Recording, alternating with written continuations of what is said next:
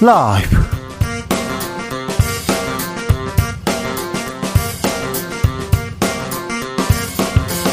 2023년 6월 9일 금요일입니다. 안녕하십니까. 주진우입니다. 민주당 혁신위원장 낙마 파장 계속되고 있습니다. 대표의 무한 책임을 강조했던 이재명 대표.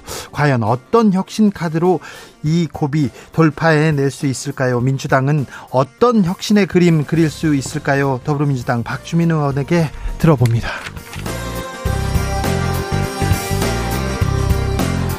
내일은 6월 10일 60민주항쟁 36번째 기념일입니다. 1987년 민주항쟁의 기폭제가 된 박종철 이한열 여사 사건. 아, 그날의 함성 6.29 선언까지 이어지면서 이 땅의 자유와 민주주의를 심었습니다. 애국 미남단에서 살펴봅니다. KBS TV 수신료 분리징수 둘러싼 논란 시작됐습니다. 정권이 바뀔 때마다 반복됐던 사안입니다. 그런데 왜 다시 이 문제 불거졌을까요?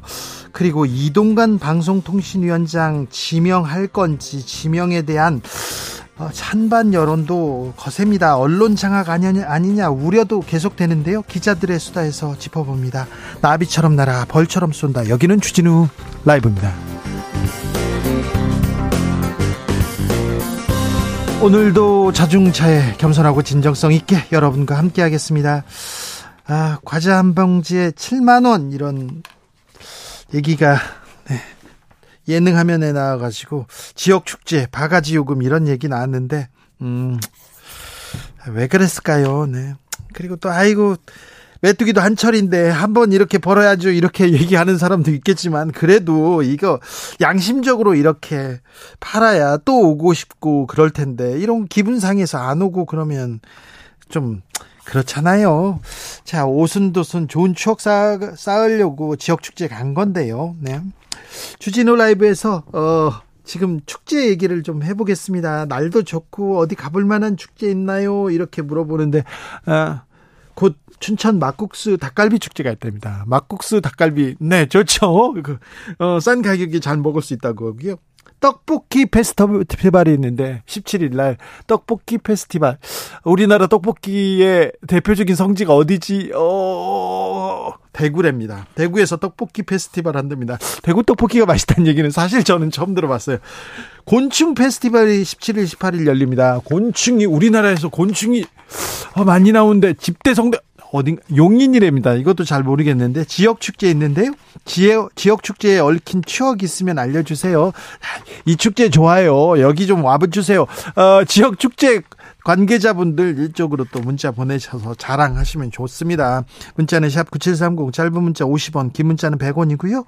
콩으로 보내시면 무료입니다. 그럼 주진우 라이브 시작하겠습니다.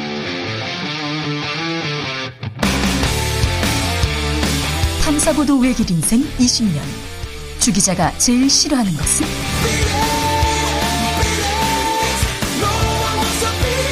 이 세상에서 비리와 부리가 사라지는 그날까지.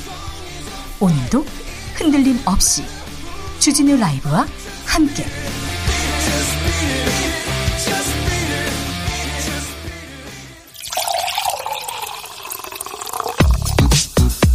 진짜 중요한 뉴스만 쭉 뽑아냈습니다. 주스. 정상근 기자 어서 오세요. 안녕하십니까.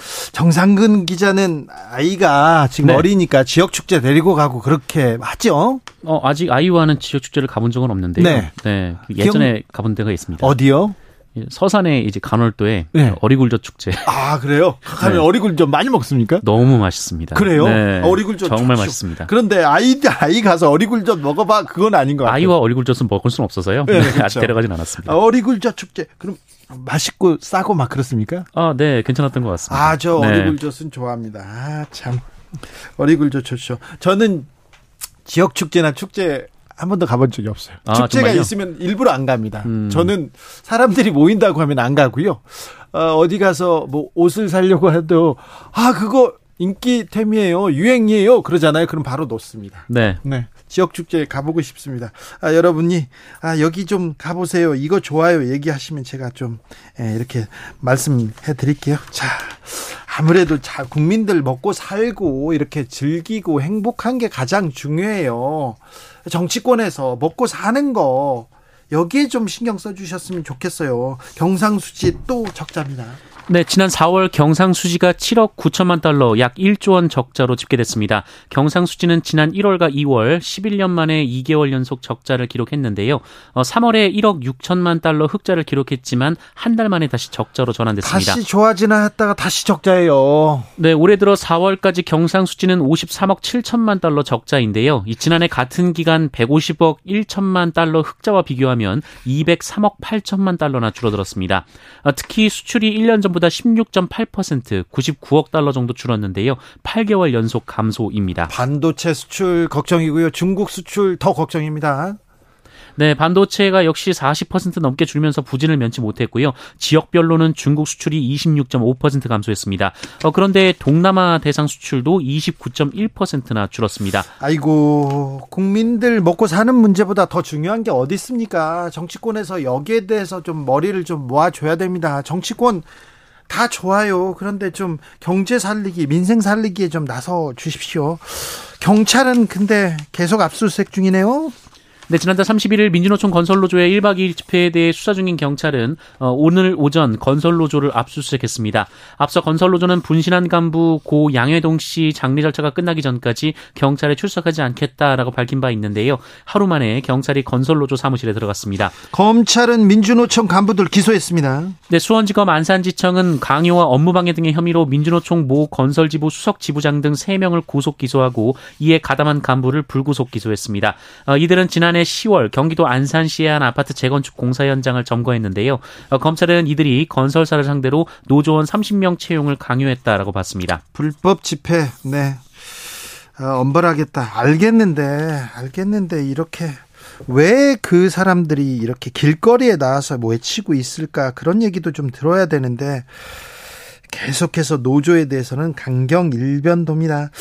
그나저나 어제 국가 기관 시설입니다. KBS 본관에 진입한 그 보수 단체 여기에 대해서도 경찰이 좀 수사에 나서야 되는데 그런 소식은 좀 볼 수가 없습니다. 왜 그럴까요? 지켜보겠습니다. 압수수색 얘기 나오는지 살펴보겠습니다. 선관위 부정 채용 이거 계속해서 어, 비판받고 있습니다. 비판받아 마땅합니다. 그런데 선관위원장 오늘 입장을 밝혔습니다.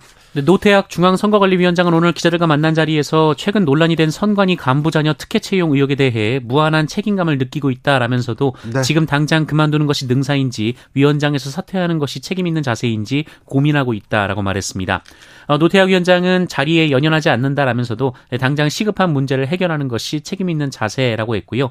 감사원 감사 수용 여부에 대해서는 이 부분 수용도 하나의 제안으로 같이 논의하겠다라며 가능성을 열어놨습니다. 선관위 감사를 두고는 의견이 엇갈립니다.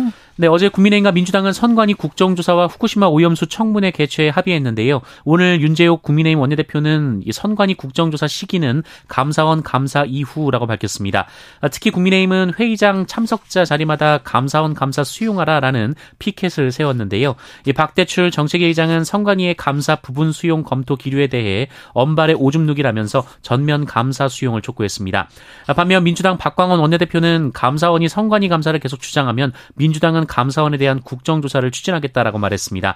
박홍근 원내, 박강원 원대표는 어, 헌법과 법률 어디를 봐도 선관위는 이 감사원 직무감찰 대상에 포함되지 않는다라면서 어, 지난 1년간 독립성, 중립성을 버리고 정치감사에 나선 감사원이 감사 대상이 돼야 한다라고 주장했습니다. 선관위 불법 채용 이거 명백한 불법이고 이거 잘못입니다. 이거 뿌리 뽑아야 됩니다. 공정과 상식을 위해서도 이런 일이 없도록 이렇게 발본색원해야 되는데 이 문제를 놓고도 여와 야는 이렇게 다 르군요. 감사원이 가야 된다. 감사원이 하면 정치감사다. 이렇게 얘기하고 있는데 여러분께서는 어떻게 보고 계신지 이번 이 불법 채용 제, 제대로 이렇게 파헤칠 수는 있을지 음.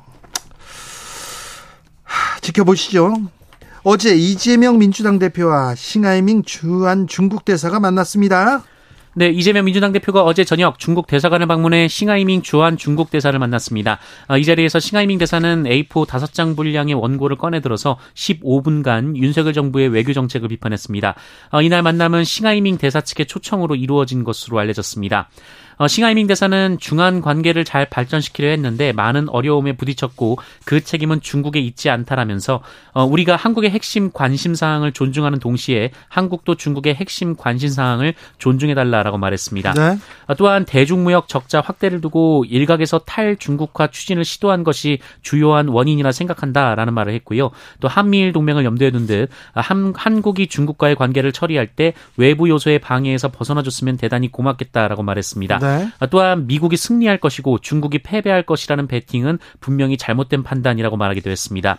아울러 일본의 후쿠시마 오염수 방류에 대해서는 이 태평양을 자신의 집 하수도로 삼고 있다라면서 중국은 결연히 반대하고 한국과 잘 협력할 것이라고 말했습니다. 미국이 승리할 것이고 중국이 패배할 것이라는 베팅은 분명히 잘못된 판단.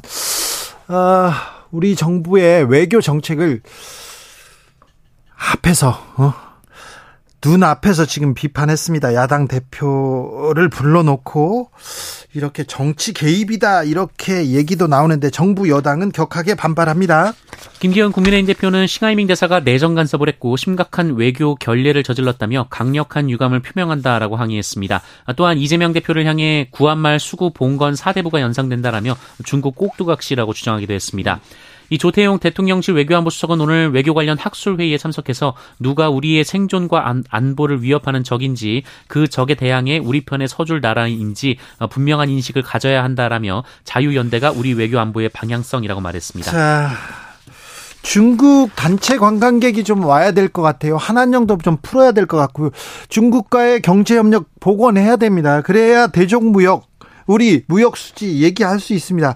중국과의 관계를 풀기 위해서 노력을 해야 되는데 정부에서는 계속 조태용 안보실장이 누가 우리의 편인지 이런 얘기를 하는데 실용 이런 측면에서 접근해야 되는데 이 문제를 어떻게 봐야 될까요? 싱하이밍 중국 대사가 미국도 물밑에서는 실익 챙기려고 우리하고 접촉한다. 그런데 한국 정부 안타깝다 이런 얘기를 했어요. 음. 자, 이 문제는 중국과 어떻게 지낼 것인지는 두고두고 우리가 풀어야 될 숙제입니다. 자, 여당은 어떤, 야당은 가서 만났습니다. 여당은 어떤 안을 들고 나올지 지켜보시죠. 60, 내일이 6월 항쟁 기념일입니다. 정부는 이 기념식에 참석하지 않기로 했습니다. 네, 정부가 내일 6월 민주항쟁 기념일 기념식에 불참한다고 오늘 밝혔습니다. 어, 행정안전부는 이 기념식 후원단체 중 하나인 민주화운동 기념사업회가 어, 윤석열 정권 퇴진을 구호로 내건 행사 후원단체로 이름을 올렸다라는 것을 문제 삼았습니다. 어, 행정안전부는 행안부 산하 공공기관이 대통령 퇴진을 요구하면서 정부에 대한 정치적 공격을 일삼는 시민단체를 후원한 상황은 용납할 수 없다라고 밝혔습니다. 어, 지난 2007년 6월 항쟁 기념일이 국가 기념일로 제정된 이후 6월 항쟁 기념식은 행안부가 주최해 왔는데요. 네. 행안부가 60 민주항쟁 기념식에 불참하는 것은 이번이 처음입니다. 정부가 열고 민주화운동 기념사업회가 주관해서 열었는데 정부가 정부 행사에 또 불참합니까? 네, 또한 행정안전부는 민주화운동 기념사업회에 대한 특별감사도 다음 주부터 벌이기로 했다라고 밝혔습니다. 어, 민주화운동 기념사업회는 해당 단체가 기념사업회와 협의 없이 행사의 행, 정치적 내용을 포함시킨 것이라면서 해당 단체의 공모 선정 취소를 통보했다라고 밝혔습니다. 잠시 후에 전우용 선생님하고 60 항쟁의 의미에 대해서 좀 되새겨 보겠습니다. 이 땅의 자유와 민주주의를 아, 되찾기 위해서 많은 분들이 희생했고요. 그 희생과 희생의 대가로 우리가 민주와 자유를 누리고 있는데 잠시 후에 저희가 고민해 봅니다. 어, 호남 출신 40대 인사 국민의힘 신임 최고위원회 뽑혔습니다. 네, 태영호 국민의힘 최고위원 후임으로 김가람 후보가 선출됐습니다. 네. 김가람 최고위원은 전국위원회 보궐선거를 통해서 381표를 얻었는데요. 함께 경쟁했던 이종배 서울시 의원은 135표를 얻었습니다. 아, 김가람이 된다 이렇게 얘기했는데 근데 김가람 최고위원 어떤 분입니까? 네, 지난 20대 대선에서 윤석열 캠프 전남도당 공동 선대위원장을 지냈고요. 어, 대통령직 인수위원회에서 청년 기획위원을 맡았습니다. 그래요? 네, 40대 호남 인사로 알려져 있는데요. 어, 지난 38 전당대회에서 최고 청년위원회 도전했다가 어, 고배를 마신 뒤 청년 대변인으로 활동해왔습니다. 청년 대변인으로 활동했습니다. 그때부터 박성민 의원이 뒤에 밀었다 이렇게 하면서 뒤에 오인회가 있다. 오인의 힘이 진짜 작용한 걸까요? 이 부분은 저희가 또 얘기를 좀 더 해봐야 되겠습니다.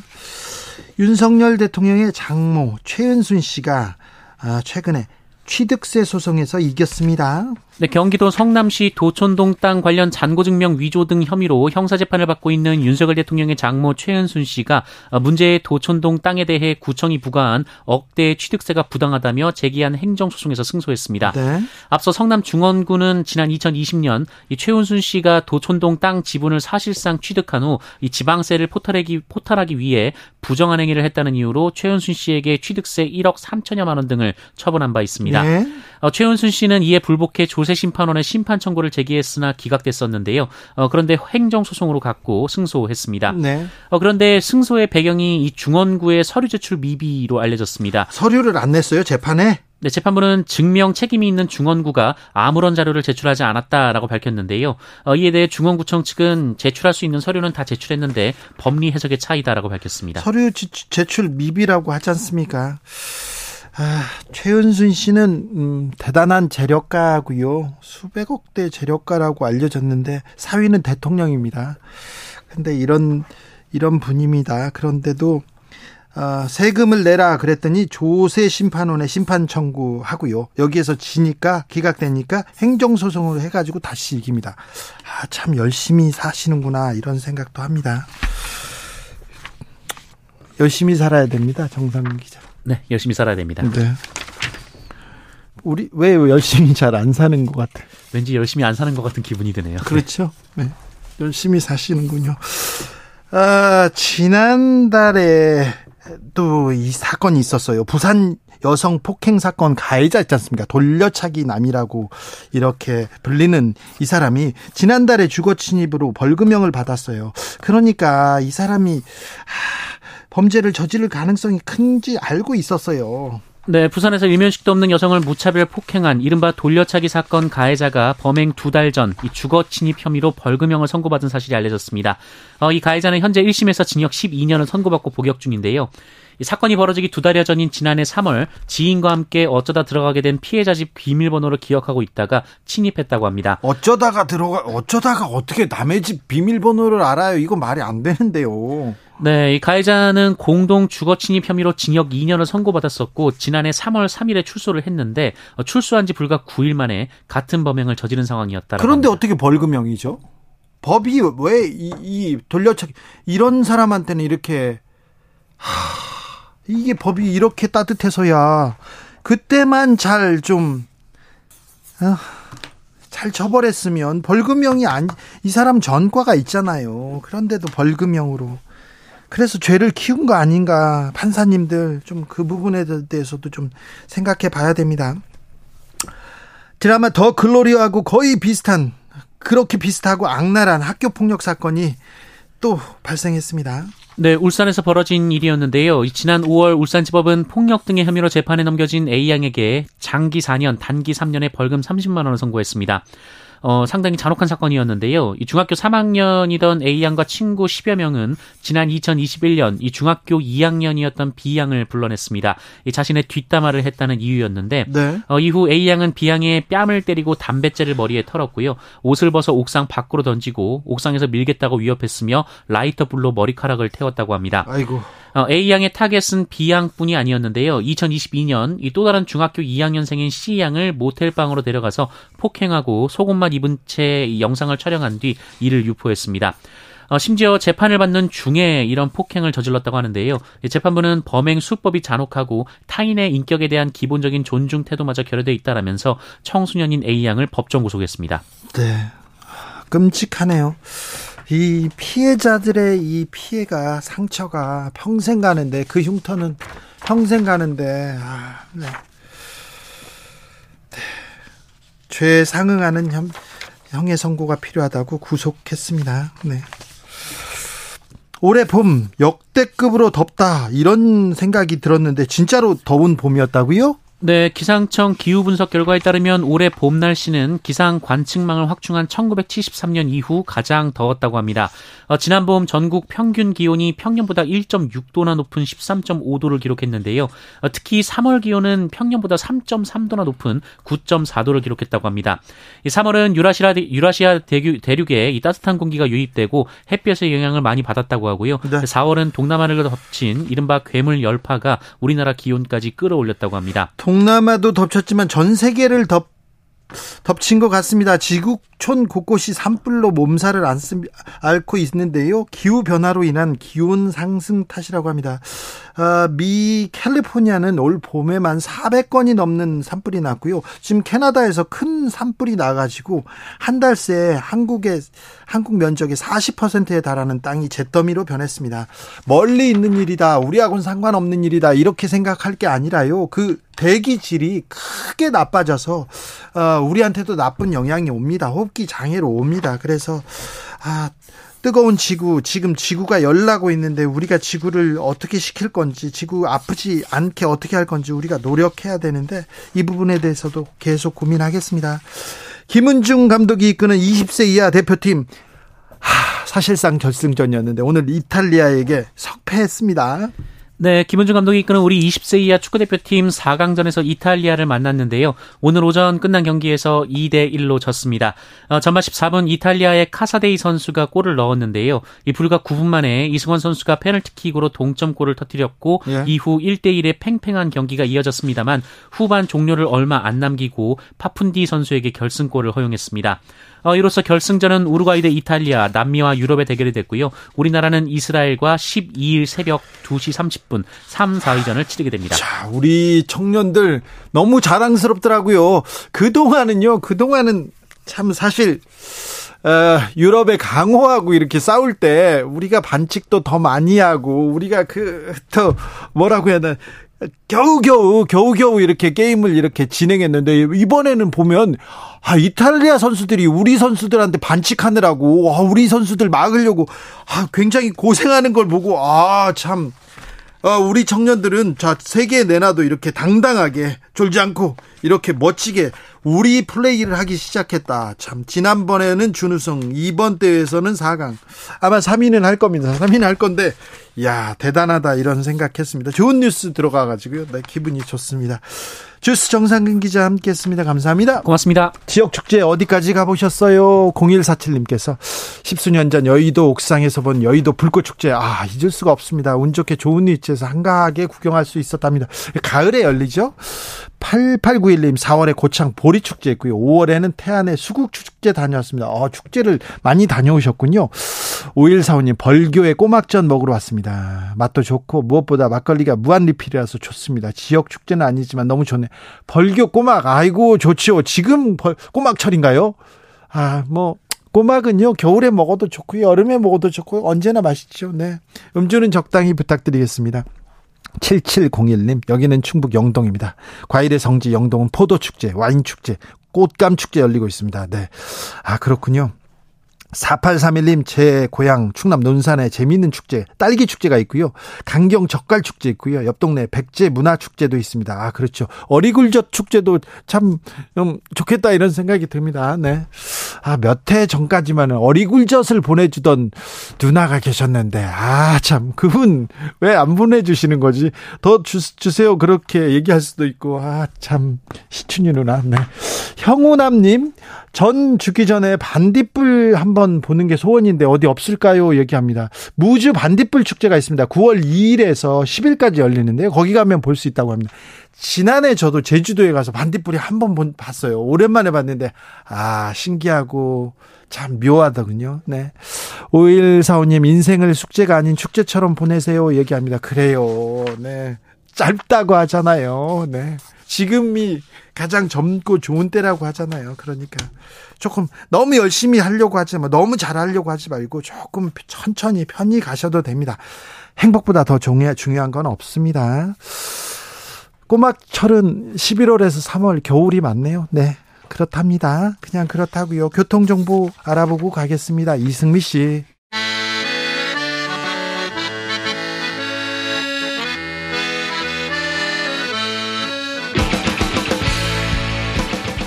역사를 잊은 민족에게 미래는 없다. 역사에서 배우고 미래를 열어가겠습니다. 애국심으로 미래를 여는 남자들 애국 미남단.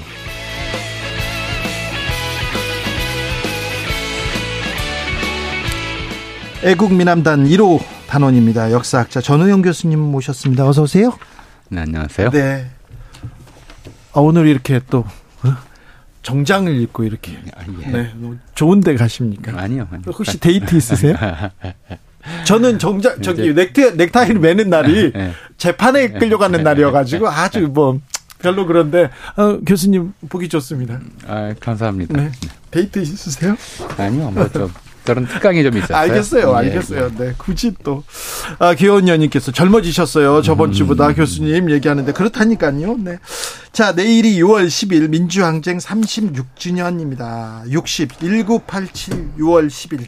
아, 우리 역사에 가장 중요한 때이기도 합니다. 자유와 민주주의를 아, 얘기할 때 빼놓을 수 없는 그런 때이기도 하고요. 네. 어, 그걸로 끝이에요? 네. 그런데 행안부에서 뭐 정부가 60 그래 우리 민주주의 그리고 우리 헌법에 크게 그 진부하는 그런 때였지 않습니까? 근데 네. 기념식에 불참한대요 정부가. 어, 팔, 지금 현 헌법이 네. 현재의 대한민국 헌법 제정일이 1987년 10월 29일이에요. 그렇죠. 60 항쟁에서 이 헌법이 예, 60민주항쟁의 직접적인 결과물이죠. 예. 그래서 60 민주화 운동은 이제 대한민국 헌법 정신 그 자체다 그, 그라고 볼 수 있고요. 네. 2001년에 민주화 운동 기념 사업법 제정됐고 하면서 이제 이게 이제 국가 정부 행사가 됐잖아요. 네. 어, 이제 정부 발표대로라면 이거는 이제 대한민국 헌법 정신을 지키는 문제이기 때문에 네. 뭐 주관 기관을 바꾸든가 할 수도 있고 또 주관 기관에 대해서 책임을 묻는 것과는 별도로 행사는 진행하는 게 옳죠. 헌법을 지키는 것이 가장 중요한 정부의 책임이잖아요. 그러니까 헌법 정신을 만들어 놓은 사건이고 이것을 기리는 것 자체가 대한민국 헌법의 이른바 그 유효성 또 국민을 사실 헌법이 국민들 사이 약속이자 국민들의 정신을 통합하는 의식을 통합하는 그런 문서이기 때문에 어 이걸 정부가 불참한다 납득하기 정말 어려운 좀 결정이라고 생각합니다. 그렇죠. 자유와 민주를 위한 헌신, 희생이 그때 있었는데 그러면 자유와 민주주의, 우리 헌법 정신 아, 아 이게 이게 그냥 이게 반대할 걸 반대할 그런 정신이나 가치가 아니잖아요. 그러니까 뭐 주관 기관이 뭐좀 마음에 안 드는 일을 네. 했다, 잘못했다 그러면 주관 기관 문책은 별도로 하는 거죠. 그렇죠. 너, 니네들 잘못했다고 하더라도 왜 그렇죠. 그리고 게다가 차관이 참석한다는 건 사실은 좀 격이 맞지 않는 일이죠. 그러니까 우리 역사의 어, 가장 예. 중요한 한 페이지인데. 뭐 저 대통령이 참석하든가 정 안 되면 총리가 참석하는 정도의 행사가 되어야 되는 것이고 네. 그게 헌법 가치를 소중히 여기는 정부의 도리란 말이에요. 네. 근데 그 정부가 뭐가 좀 마음에 안 든다고 사실은 60 항쟁의 역사적 의미를 좀 가볍게 낮춰봤 낮췄을 뿐만 아니라 네. 결국은 이게 이제 헌법 정신을 좀 무시하는 그처럼 돼버리니까 네. 좀 대단히 잘못된 결정이다라고 생각을 합니다. 자, 아무튼 훼손될 수 없는 민주주의의 가치. 1987년 6월 항쟁. 그 당시로 좀 가보겠습니다. 그때는 어떤 일이 있었습니까? 어, 굉장히 너무 많았죠. 무슨 예. 뭘 얘기를 해야 될지 모르겠어요. 일단 예. 6월 10일 당, 당일만 보자면 네. 그날이 이제 어 그 민정당 당시 네. 민정 민주정의당 민주정의당. 민주정의당 정의사의 구현, 구현. 예. 아우, 정말. 전당대회를 열고 예. 노태우 씨를 이제 차기 대통령 후보로 그것도 제5공화국 헌법에 기초해서 네. 차기 대통령 후보로 선출 추대하는 날이었어요. 예. 근데 어 그에 앞서서 좀, 좀 얘기는 좀 길어지는데 아, 좀 사실은 길, 길, 길게 들어야 됩니다. 그에 앞서서 어 이제 전- 전두환이 그4.13 호원 조치라는 걸 발표를 했죠. 그렇죠. 그래서 영구 집권을 꿈꾸려고 했어요. 그 4.13 호원 조치에 반대하는 이제 시민사회 단체들 또 야당들 이렇게 모여서 호원 철폐 운동을 하고 있었고요. 그보다 또 전에 박종철 고문치사 사건이 있었거든요. 이런 것들이 결합되어서 이제 민정당의 전당대회를 인정할 수 없다. 현행 헌법으로 다음 대통령 선거를 치를 수 없다라고 당시 이제 50헌법으로 해서 그날에 맞춰서 6월 10일에 맞춰서 호원철폐 독재타도 범국민 대회를 열기로 했던 것이죠. 네. 범국민 대회는 경찰의 아주 폭력적인 네. 음 이제 진압으로 무산되긴 했습니다마는 그날 이제 학생들 또 시민들 네. 어 전부 이제 거리로 나와서 최루탄인가 자욱한 가운데 네. 호원철 폐 독재 타도를 외쳤고 또 이 시민 대회의 날 어 뭐저 자동차 경제 굴리기 또 아파트 소등하기 이런 데 동참하는 사람들이 굉장히 많아서 예.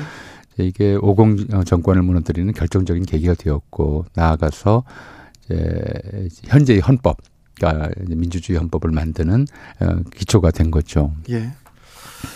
만약에 그때 1987년에 우리 국민들이 분연이 일어나지 않았다면 터키나 아니면 중국이나 러시아의 정치 상황을 우리가 보고 있어야 될 거예요. 그렇죠. 굉장히 어려웠겠죠. 네. 그리고 이제 독재 체제가 이렇게 지속이 되면 네. 많은 분이 그런 얘기들을 해요. 제가 전두환이 독재를 했지만 그 당시에 경제가 성장하지 않았느냐고 네. 그런 얘기를 많이 하는데 그러면서 심지어는 이제 어, 원인과 결과를 좀 전도시켜서 네. 어, 우리나라는 독재를 해야 경제가 성장한다고 하는 네. 이제 터무니없는 이야기를 뭐, 하시는 분들이 진짜 많은데 무식한 소리죠. 1970년대, 80년대는요, 전 세계 경제가 다 호황을 구가하던 그런 네, 때였어요. 그런 어, 상황에서 이제 독재 체제라고 하는 것이 바로 경제의 자율성과 활력, 창의성을 완전히 좀 짓누르는 체제인데다가 네. 부정부패가 만연하는 체제였기 때문에 네. 기업 하나가 뭐 대통령 말 한마디로 완전 공중분해되던 그런 상황이었잖아요. 네. 그런 상황이었기 때문에 경제나 뭐 이런 사회 전체가 한국이 그렇게 발전할 수 없었다고 보는 게 맞겠죠. 그렇죠. 예, 그래서 한국의 현대 발전을 이끈 결정적인 네. 어, 계기, 계기이기도 했다. 이제 이렇게 말씀드려야 되겠는데. 네. 아, 과거에 뭐 어떤 일이 있었지 잘 모르겠다 이러신 분들이 있으면요. 영화 1987 보시면 어느 정도 아, 그때 이런 일이 있었구나 이렇게 네. 볼수 있습니다. 음, 이한열, 박종철 얘기를 안 하고 넘어갈 수 없죠. 예, 근데 그걸 좀 앞서서 좀, 좀 시간을 땡겨 볼게요. 예. 사실은 어, 87년 1월에 이제 박종철 이제 열사가 남영동 대공분실에서 네. 고문당하다가 사망한 사건이 네. 이제 직접적인 도화선이 되었다고 보통 얘기를 하지만 조금 더 거슬러 올라가야 될 것 같아요. 네. 저는 얘기를 좀 85년으로 거슬러 올라갈게요. 85년 2월에 어 이제 전두환 정권이 좀 마지못해 한 것이긴 한데 그 전에 어 김영삼 이제 정치 활동 네. 어, 그, 재개를 허용을 했고 예. 또 새로운 야당 어 창당이 허용됐어요. 예. 그래서 신한민주당이 창당돼서 2월에 212 총선이었죠. 85년 212 총선 때 대단히 약진을 했어요. 그러니까 뭐 민정당이 있었고 네. 당시 신한민주당이 있었고 민주한국당이 있었는데 이 야당 두 당을 합친 득표율이 거의 50%가 되고 민정당보다 훨씬 높았죠. 예. 그러니까 전두환 정권에 대한 국민의 이제 반감이 표시된 건데 근데 이212 총선 다음 달에 러시아에서 무슨 일이 일어나냐면 고르바초프가 서기장이 돼요. 예. 그러니까 85년부터 고르바초프는 이제 림바 페레스트로이크라고 하는 이제 개혁, 네. 글라스노스라고 하는 개방 네. 이 정책을 추진하면서 냉전 체제가 해체될 조짐을 보이기 시작하는 거죠. 네.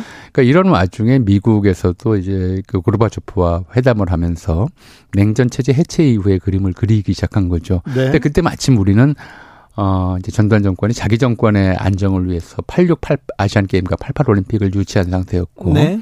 그 전에 두 차례 올림픽 그러니까 80년 이제 모스크바 올림픽, 84년 LA 올림픽이 전부 반쪽짜리 올림픽으로 치러졌어요. 80년 모스크바 올림픽에서는 민주 진영, 자유 진영에서 보이콧했고요. 84년 LA 올림픽에서는 또 예, 동부 소련 동부. 지역이 다 보이콧을 해서 네. 반쪽짜리 올림픽이었는데 냉전 체제가 해체되는 과정에서 과정에서 네. 이두 이제 88 올림픽을 일종의 일종의 좀 통합적 올림픽으로 치러야 되겠다는 것이 이제 미국 쪽의 생각이자 당시 유럽의 생각이었던 거죠. 그렇네요. 이런 상황에서 85년부터 미국 쪽에서 좀 그러니까 한국의 정치 안정이 네. 아시안 게임과 올림픽을 성공적으로 치르는데 대단히 중요하고 네. 특히 한국에서 독재와 인권 유린이 계속된다면 네. 어, 이건 좀 어려워지겠다. 특히 유럽에서도 뭐 올림픽 보이콧 운동들이 벌어지고 있었거든요. 그렇죠. 그러면서 그때부터 좀 전국이 많이 변해요.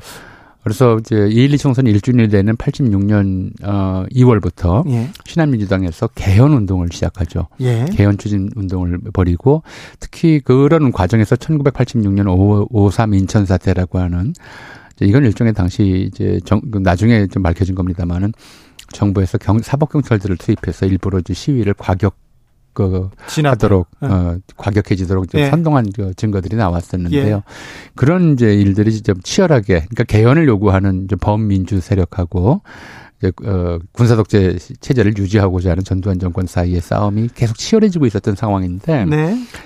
근데 그게 86년이었단 말이에요. 네. 그러니까 86년이 되니까 그러니까 이 문제들을 계속 이제 그 민주화 운동 진영을 좌경, 용공, 그 과격, 극단 그렇죠. 이렇게 몰아가기 위해서 굉장히 좀 심한 일들이 벌어져요. 네. 그러니까 예컨대 뭐 민주화 운동 하던 학생이 갑자기 시- 시신으로 발견되는 사례들이 나오고 네.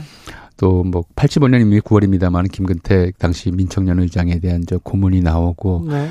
또 86년 뭐 그, 어, 그 가을에는 이제 부천사 성고문 사건이 터지고 그러니까 사람들이 다 알았죠. 네. 이 정부가 고문하고 사람 죽 그러다가 사람 죽이면은 네. 변사체 처리하고 군대에서도 의문사 사건 자꾸 나오고 굉장히 폭력적이고 살인적인 정- 그 일들이 벌어지고 폭력 있었거든요. 살인이 저- 아, 즐비했습니다. 그리고는 뭐 빨갱이다, 간첩이다, 용공 세력이다, 뭐 이런 얘기 했었잖아요. 죽은 사람이 어떻게 대답을 하겠어요. 그러니까 이런 일들이 계속 반복되는 상황에서 이제 분노가 분노라든가 이 정권에 대한 이제 어, 분노에다가 이좀 인간적인 좀 어, 분노죠. 이런 것들이 고조됐던 상황에서 박종철 고문치사 사건이 터진 거란 말이에요. 예. 그러니까 어 당장 이제 그 다음 날 책상을 탁 치니 억하고 죽었다 했을 때 아무도 안 믿었어. 믿을 수가 없죠. 아, 그러니까요. 이게 무슨 뭐 심지어 그 전에 어 김성수라고 네. 서울대 1학년이었었는데 부산 매립지 앞바다에서 낚시꾼에 의해서 시신이 발견됐는데 네.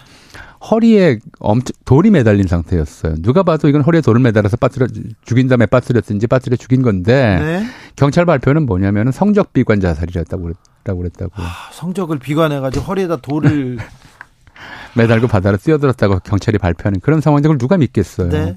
시- 심지어 부천서 성고문 사건 때 이제 검찰의 발표는 뭐였냐면 어 이게 성조차 혁명의 도구로 이용하는 아, 네. 좌경 용공 세력이다 이런 식으로 발표를 했단 말이에요. 그때 보수 언론이 다 그렇게 썼어요. 전부 거짓말로 발표를 하는데 거짓말을 그대로 받아쓰고요. 탁친이 역하고 죽었다라고 하는 말을 누가 믿겠어요. 예. 그리고 이제 그런데도 이게 드러난 것은 당시 부검 의사가 이거는 고문에 의한 살이다. 그저 물고문 흔적을 발견했다고 사실대로 이야기를 네. 했고 이런 것들 때문에 거기서도 양심의 꽃이 있었습니다. 예 밝혀지긴 했단 말이에요. 그런데 또 경찰은 경찰과 검찰까지도 마찬가지죠. 예. 경찰은 또 이걸 그 이마저 조작을 해서 예. 이제 진짜 고문 경찰들은 빼놓 빼돌리고 예. 좀, 어, 상, 그 고문에 가담하지 않았다는 사람들을, 한테 이제 니가, 니들이 죄- 죄를 대신 뒤집어 써라 해서, 그 범인으로 발표하고, 예. 두 사람을 구속해서 영등포 구- 교, 어, 교도소에 수감했었죠. 예. 근데 이게, 음, 그리고 이제 이런 상황에서 뭐 박정철을 살려내라, 뭐 고문 이제 정권 사과하라 하는 요구들이 높아지는 것들하고, 높아지는 와중에 이제 전두환이 그때까지 진행되어 왔던 개헌 요구를 그 엄금하고 중단시키고, 예. 이제 4일 4월 13일에 이 이 헌법으로 어 다음 선거를 치른다고 이제 얘기를 하고 이 헌법을 부정하는 세력을 용서 엄단하겠다라고 발표를 하죠.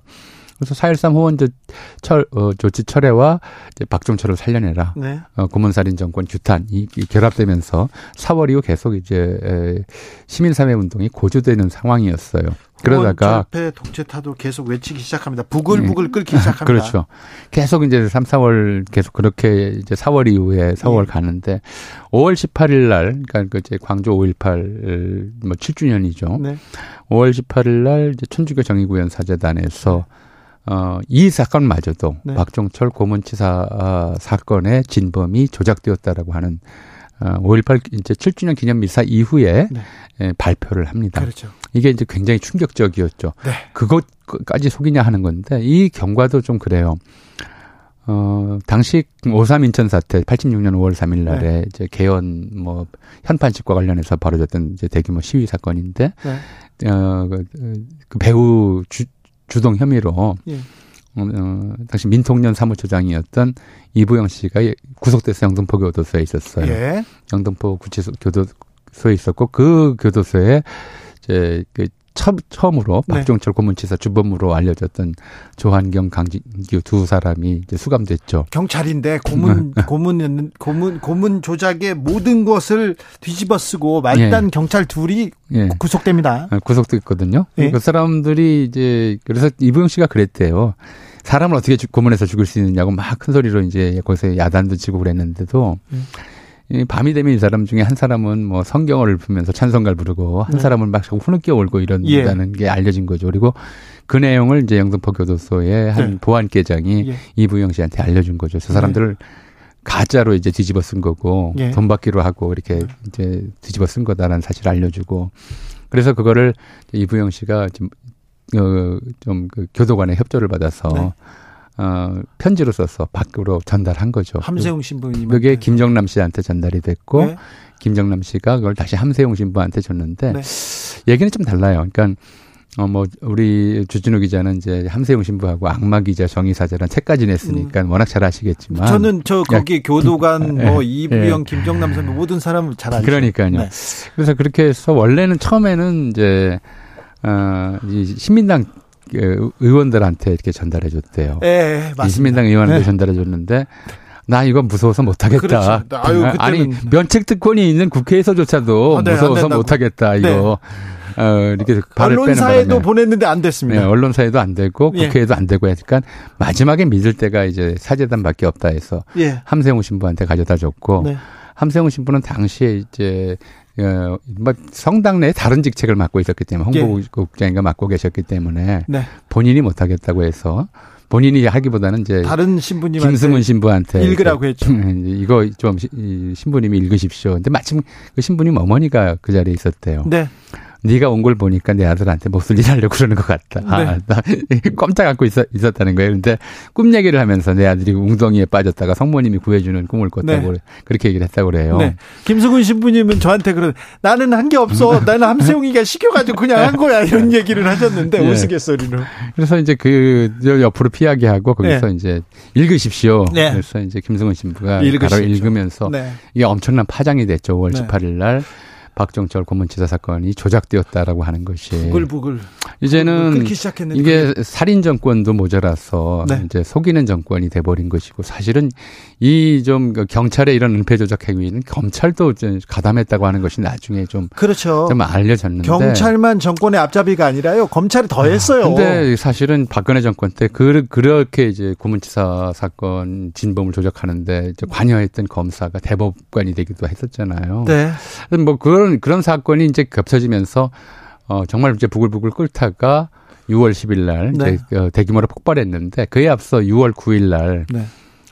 각 대학별로 6월 10일 날 이제 대규모 국민대회를 앞두고 출정식을 했죠. 근데 그 출정식 연세대학교 출정식 하는데 교문에서 이제 시위를 하는 와중에 이제 이한열 당시 연세대학 4학년이었었는데 경찰의 경찰이 직격한 최루탄. 네. 예, 최루탄을 체류탄을 하늘로 쏴야 됩니다. 예, 예. 하늘에서 이렇게 퍼져서 그 눈을 맺게 해야 되는데 예. 직격했죠. 대, 대놓고 쏴서 네. 바로 맞아서 머리에 맞고 중태에 빠졌다가 이제 네. 7월 뭐한 20일 정도, 20일 넘게 이제 사경을 헤매다 결국 사망하는 이런 일이 벌어졌죠. 이것도 굉장히 사람들을 분노케 했죠. 고문해서 죽이고 최루탄으로 죽이고 성고문하고 도대체 이게 사람이 할 일이 아닌데 이걸 정부가 하고 있다는 것.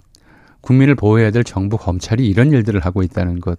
정보기관까지 포함해서 도저히 이제 이런 걸 견딜 수 없다라고 해서 이제 들고 일어났던 것이고, 어, 전두환 정부는 뭐 6월 10일 또 그 이후에 6월 26일에 이렇게까지 계속해서 뭐 백골단 뭐 이제 어, 뭐 이제 그 사- 사법경찰조, 네. 체포조 또 어, 무장 경찰 네. 뭐 동원해서 그- 그야말로 강경 진압을 계속했고 언론에서는 계속해서 용공 세력의 불법 시위 계속 예. 얘기했죠. 북한의 사주 얘기도 나왔고요. 뭐 간첩도 있고 네. 껴 있다. 뭐 저 불수 문제들의 책동에 현혹되지 마라 명분 얘기를 하고 그리고 이제 정말 좀 어 어뭐 참, 예, 저도 이제 그때 이 경험을 해본 걸 봐, 해본 바에 따르면 눈 뜨고 있을 수가 없는 게, 어, 참상도 참상이고, 쉐리탄 연기도 연기고, 그 가스도 가스고, 그게 이제 도시부를 가득 메웠던 거죠. 또 실제로 그 당시에는 이제 전두환이 결국은 이제 군대를 동원할 것이다라고 하는 소문까지 제2의 광주 다시 한번 일어나지 않겠느냐라고 하는 불안감까지도 있었어. 그리고 그러니까 그 시대 6월 10일부터 6월 26일, 그러니까 특히 10일에서 15일 사이에는 명동 성당에 11일 그 이제 그 시내에서 몰려 그 쫓겼던 네 경찰한테 쫓긴 시민과 네. 경찰이 시민과 대학생들이 이제 명동 성당으로 숨어 들어가서 네. 거기서 또 농성을 하고 그랬었거든요. 네. 근데 그런 불안감이 있었어요, 사실은. 그러니까 또 다시 군대가 동원돼서 네. 공수부대가 나와서 사람들 무차별 학살하는 거 아니냐 전두환은 그러고도 남을 것이다라고 하는 네. 생각들이 있어서 굉장히 좀 공포스러움 속에서도 이렇게 시내 나와서 시위를 하고 구호를 외쳤던 거예요 당시 시민들이. 그럼요. 단순히 잡혀가면 다 구속되고 뭐. 그러니까 최루탄이 무서운 게 아니었어요. 네. 또 구속도 사실 덜 무서웠어요. 네. 진짜 무서운 건 언제 공수부대가 와서 칼을 저 어, 대검을 좀 으로 찔러대고 총을 쏠지 모른다라고 하는 불안감이 실제로 있었거든요. 주변에 죽은 사람들도 있었고요. 광주에 예. 트라우마가 있었고요. 어디 사라지는 사람들이 많았어요. 그러니까요. 이제 그런 상황이었는데 전두환이 그런 생각까지 분명히 했던 것 같아요. 최근에 공개된 자료를 보면. 네. 근데 이제 이게 발목을 잡은 거죠. 88 올림픽을 바로 1년 앞둔 때였었거든요. 아, 맞아요. 88 올림픽을 1년 앞둔 때였고 당시 이제 고르바초프의 개혁 개방 또 중국도 개혁 개방에 이제 시작했던 무렵이고 네. 여러분 냉전 체제가 해체되는 조짐이 분명하게 드러나고 있었고 곧 바로 해체가 됐죠. 네. 그런 상황에서 미국 쪽에서는 이제 이게 88 올림픽 마저 어, 이렇게 돼서는 안 된다. 그리고 냉전체제 해체될 텐데 네. 좀 민주화의 징표가 좀 있어야 된다. 한국이 그렇게 올림픽을 개최한 나라에서 이런 식의 유혈 사태가 떠벌어져서는 안 된다고 하는 좀 강경한 메시지를 줬던 것 같아요. 네. 그래서 결국 어 6월 26일 저 평화대행진이 한 번 더 있었고요. 그거 이후에 좀 잦아, 잦아드는 좀 상황이었었거든요. 6월 10일부터 6월 16일까지가, 26일까지가 굉장히 좀 어, 치열한 좀, 어, 좀 시위의 기간이었다면 좀 지쳤어요, 사실 시위대들도. 네. 근데 다소 좀, 그, 뜻밖의. 그러니까 결국은 미국의 이른바 좀 메시지하고 어, 군대 동원이 어렵다라고 하는 현실하고 이런 것들을 좀 고려했기 때문인지 6월 6, 29일에 6.29 예, 노태우 당시 민정당 후보가 어, 이제 직선제 개헌, 네. 그다음에 정치범 석방, 네. 어, 이제 언론 자유 네. 이런 것들을 좀 골자로 하는 6.29 선언을 내놓았고 네. 이에 따라서 헌법 개정 작업이 굉장히 급물살을 타서 예. 불과 넉 달 만에 현재의 제6공화국 헌법 현재의 대한민국 헌법이 만들어지게 이런 거죠. 그러니까, 그러니까 6월 항쟁에서 요구했던 이른바 어, 정권을 국민의 손으로 예. 그러니까 대통령을 국민이 직접 뽑게 해달라고 직선제 개헌의 요구, 언론 자유 주장, 그리고 이제 국민의 기본권에 대한 보장 이런 것들을 요구했던 것이 전부 이제 60 항쟁의 기본 정신이었거든요. 네.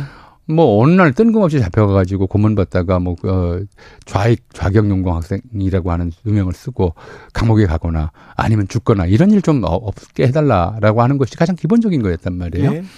그래서 대한민국 헌법이 이제 그 6월 항쟁의 직접적인 결과로 만들어졌다라는 네. 거죠.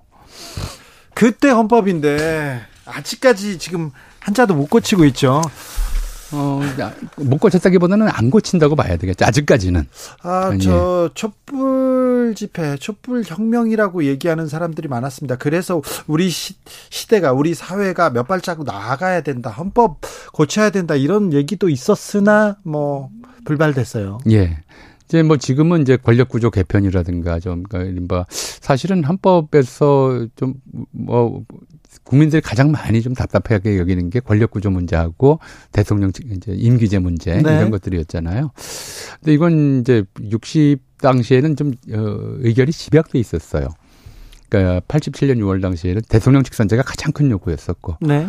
또그 직전에 무슨 뭐 보도 지침 사건 등에서 언론 자유, 네. 국민의 기본권 보장 예. 이런 것들이 핵심적이었다면 이제 그 복지 사회 21세기인데 전 세계가 어쨌든 간에 좀 AI의 공, 공습 또는 이제 로봇 시대 이렇게 들어가는 마당에서 인간성을 지킬 수 있는 것이 무엇인가 이런 질문들을 좀 해가면서 어 해야 되는데 사실 지금은 이제 그렇게 결집된 의견으로 예. 짧은 기간 내에 어떤 헌법 개정을 만들어내는 것이 과연 가능하겠느냐는 좀 어리, 어, 의구심도 있어요. 그래서 예.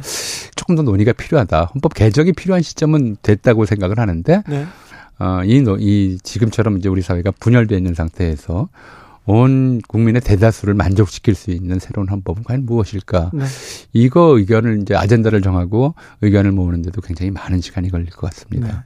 8993님께서 그날 국민학생이었는데요. 신촌에서 양쪽으로 나뉜 대학생들과 백곡을단 정경들이 로터리를 두고 양쪽으로 대립하고 있던 장면 잊혀지지 않습니다. 얘기합니다. 금유수님 5.18 강주 정신이 7년 만에 부활한 것이 6월 항쟁이라고 생각합니다. 얘기하는데 참 우리 민주주의 참 우리 자유 그때 그 분들한테 많이 비치고 있어요. 그렇죠. 그러니까 일단 그거였어요. 그러니까 예, 공포심. 네. 이겨낼 정도의 의지. 네. 이런 것들이 공유되어 있었다. 네. 예. 그 의지들, 그 희생과 헌신 때문에 우리가 민주주의를 그리고 그 자유를 표현의 자유를 누리고 사는데 아, 요즘 다시 60에 대해서 생각하게 됩니다. 전우영 선생님 오늘도 감사합니다.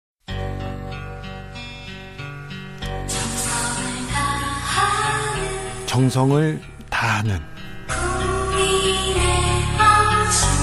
국민의 방송 KBS 주진우 라이브 그냥 그렇다고요. To the Batmobile. Wave of super energy. 주기자의 1분 홍콩 환경부 장관이 후쿠시마 원전 인근에서 잡은 우럭에서 기준치를 크게 웃도는 방사능 물질 검출됐다면서 일본은 오염수를 방출해서는 안 된다는 입장 밝혔습니다. 오염수의 안정성에 대해서 확신이 있다면 관계 용수로 사용하는 등 일본 내부에서 재활용해야 한다. 만약 오염수를 방류한다면 일본 수산물 일부의 수입 즉시 중단하겠다 이렇게 경고했습니다. 오염수 방류에 대한 우려 일본에서 더 큽니다. 특히 일본 어민들 비롯한 수산업 관계자들 오염수 방류를 반대하는 여론 매우 큽니다. 세슘 우럭이 발견되자 후쿠시마현 어민 대표들이 니시무라 야스토시 경제산업상을 찾아서 어민들의 목소리를 전했습니다. 해양 방류에 대한 대해서 조합은 강력히 반대한다. 방류가 실시됐을 경우 낙인 피해에 대해서도 크게 우려한다. 어업 관계자들의 이의 없이 방류하지 않겠다는 약속 어떻게 됐냐? 왜 후쿠시마에서 오염수를 방출해야 하느냐? 어업을 계속하고 싶은데 어쩌란 말이냐? 이런 얘기 했다고 합니다. 홍콩에서 괴담에 사로잡힌 사람들일까요? 일본에서 가짜 뉴스에 선동당한 이야기일까요? 그런 얘기는 들리지 않습니다. 주기자의 1분이었습니다.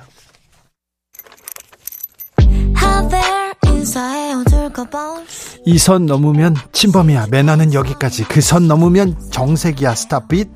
거리 유지해. 아, 이런 가사가 담겨 있습니다. 아이유, 삐삐.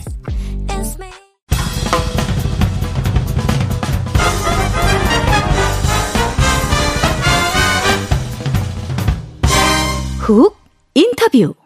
모두를 위한 모두를 향한 모두의 궁금증 훅 인터뷰 민주당의 악재 계속됩니다. 악재는 반드시 갈등으로 이어집니다. 그래서 어찌 해야 되는지 혁신하겠다고 얘기하는데 혁신위원장도 낙마했습니다. 민주당 혁신 이룰 수 있을까요? 이 갈등 봉합될 수 있을까요? 여러 가지 물어보겠습니다. 민주당의 더불어민주당의 박주민 의원 한테 들어봅니다. 의원님 안녕하세요. 예, 안녕하십니까. 네, 요즘 어떻게 지내십니까? 뭐 일지로 위원장으로 여러 가지 일 하면서 지내고 있어요. 그래요? 네. 항상 바쁜데 네. 잘 지내십니까? 뭐 속이 편할 리는 없죠.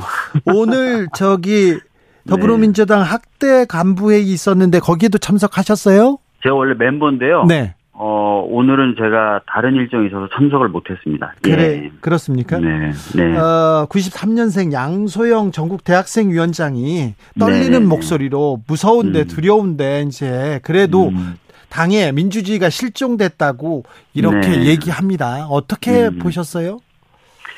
그 현재 뭐 여러 가지 얘기들이 좀 분출되어 나올 필요는 있다고 봅니다. 네. 그래서 그런 얘기들이 어, 좀 되면서 또 하나의 방향, 하나의 목표로 또 모아질 필요도 있다고 생각하고요. 네. 최근엔 또 의원들 간에도 좀 얘기를 잘 못하는 이거는 뭐 민주주의하고 좀 다른 어 부류의 문제이긴 하지만 네. 얘기가 잘 안 되고 이런 부분들이 있어서 좀 더 하여튼 많은 대화와 이야기들이 좀 필요한 상황인 것 같습니다. 네. 예. 아, 참, 하지만 누군가 해야 할 말이라 생각한다. 그래서 더 이상 두려워하지 않겠다면서 어리고 힘이 없으면 입을 다물라는 조언 수없이 들었는데 입을 열겠다 얘기했는데 이런 얘기가 조차 요- 용기를 가져야 된다는 거 민주당 분위기, 아, 네, 조금 우려하는 사람들이 많습니다. 그런데요, 네.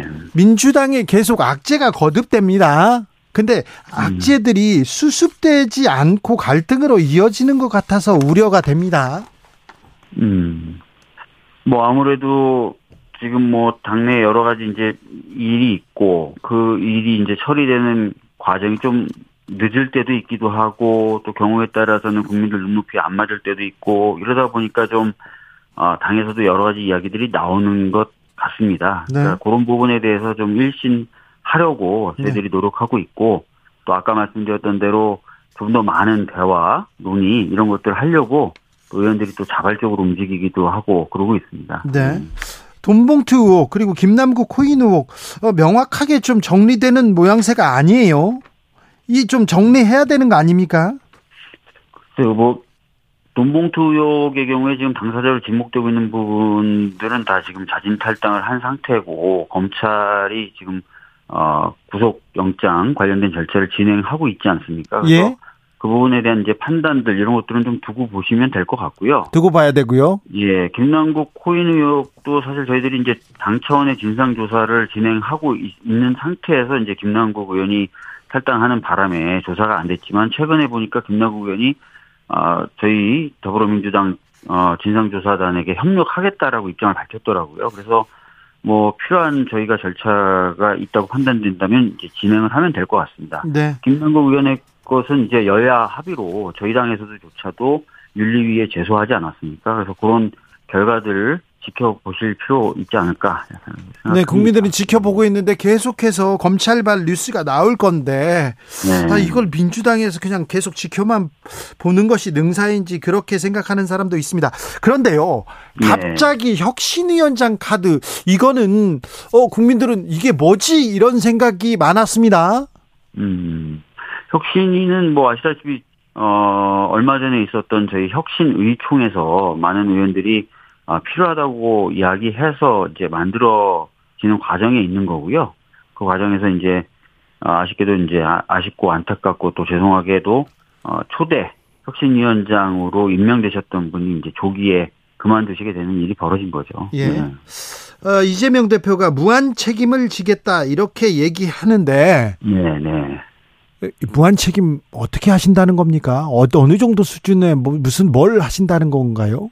음, 이제 무한 책임 거론에 대해 맥락에 대해서 제가 좀 알아보니까 예. 어찌 됐든 당 대표로서 혁신위원장 임명 과정에서의 어, 유감스러운 부분에 대해서는 책임을 좀 느, 책임을 느끼신다는 그런 표현이었던 것 같고요. 예. 이후에 이제 보다 좀 혁신에 걸맞고 좋은 인재를 좀 책임지고 발굴하겠다 이런 의미로 받아들여 주시면 될 것 같습니다. 아, 예. 좋은 혁신위원장을 어, 모셔와서 혁신을 이루겠다. 네네네. 네. 혁신위원장이 오면 혁신이 됩니까? 뭐 지금 현재 뭐 저희 당내 분위기는 네. 그 방금 말씀하셨던 여러 가지 이제 어려운 일들 있었는데 그런 네. 부분들을 헤쳐나가고 아울러서 어 당이 좀 더 건강한 방향으로 바뀌기 위한 여러 가지 제도적 개혁들이 필요하다는 쪽으로 다들 가고 있으니까 네. 어, 혁신위원장이 에, 생산하는 내용들에 대해서 뭐 잘 좀 정리만 된다면 네. 어, 혁신 충분히 이루어질 거라고 봅니다. 그래요? 네. 아, 그런데 뭐 혁신위원장으로 모시겠다는 사람들은 다 손은 사례를 친다면서요. 그리고, 그리고 뭐 이쪽 개, 개파별로 또 다른 사람들 밀고 이렇게 또 개파 갈등 난, 난다. 이런 얘기도, 이런 보도도 나오던데요. 어, 근데 뭐 모르겠습니다. 그럼 보도가 있다는 얘기는 저는 들었는데 네. 사실 이제 혁신위원장을 둘러싸고 뭐 개파별로 미는 사람이 따로, 있- 따로 있다 이런 얘기는 저- 제가 실제로 들은 바는 없어요. 예. 당내에서는 당내에서. 그런 얘기는 없군요. 네, 당내에서 그런 얘기는 없고요. 예. 지금 이제 지도부 차원에서 이제 혁신위원장으로 걸맞은 사람들을 아 모시기 위해서 뭐 제가 듣기로는 네. 뭐 들은 거라서 정확하진 않은데 몇몇 의원들이 이제 그런 분들 만나러 가기도 하고 하고 있다고 제가 듣고 있습니다. 예. 네. 어, 국민의힘 쪽에서는 김기현 대표는 이재명 네. 사과해야 된다. 대국민 사과는 해야 된다. 얘기하던데 음, 어떤 부분이죠? 혁신위원장 그 부분인 것 같습니다. 혁신이. 혁신위원장이 과거에 썼던 SNS 뭐 이런 부분 말씀하시는 거- 거죠? 그런 것 같습니다. 그러니까 김기현 대표님 이제 어떤 부분을 이제 해야 되는지에 대해서 좀 명확하게 해주시면 좋을 것 같고, 예. 뭐 과거 이제 그 혁신위원장이 썼던 글 이런 것들이 제대로 이제 어 검증이 안 됐던 거, 필터링이 안 됐던 부분, 뭐 이런 부분에 대한 아쉬움이나 유감 표명을 하실 수 있겠죠. 네. 네. 자, 그렇습니까? 아쉬움이나 네. 유감 표명. 저 민주당 내에서는요. 이번 이상민 네. 의원은 뭐 대놓고 사퇴가 혁신이다 이런 얘기도 하던데 네.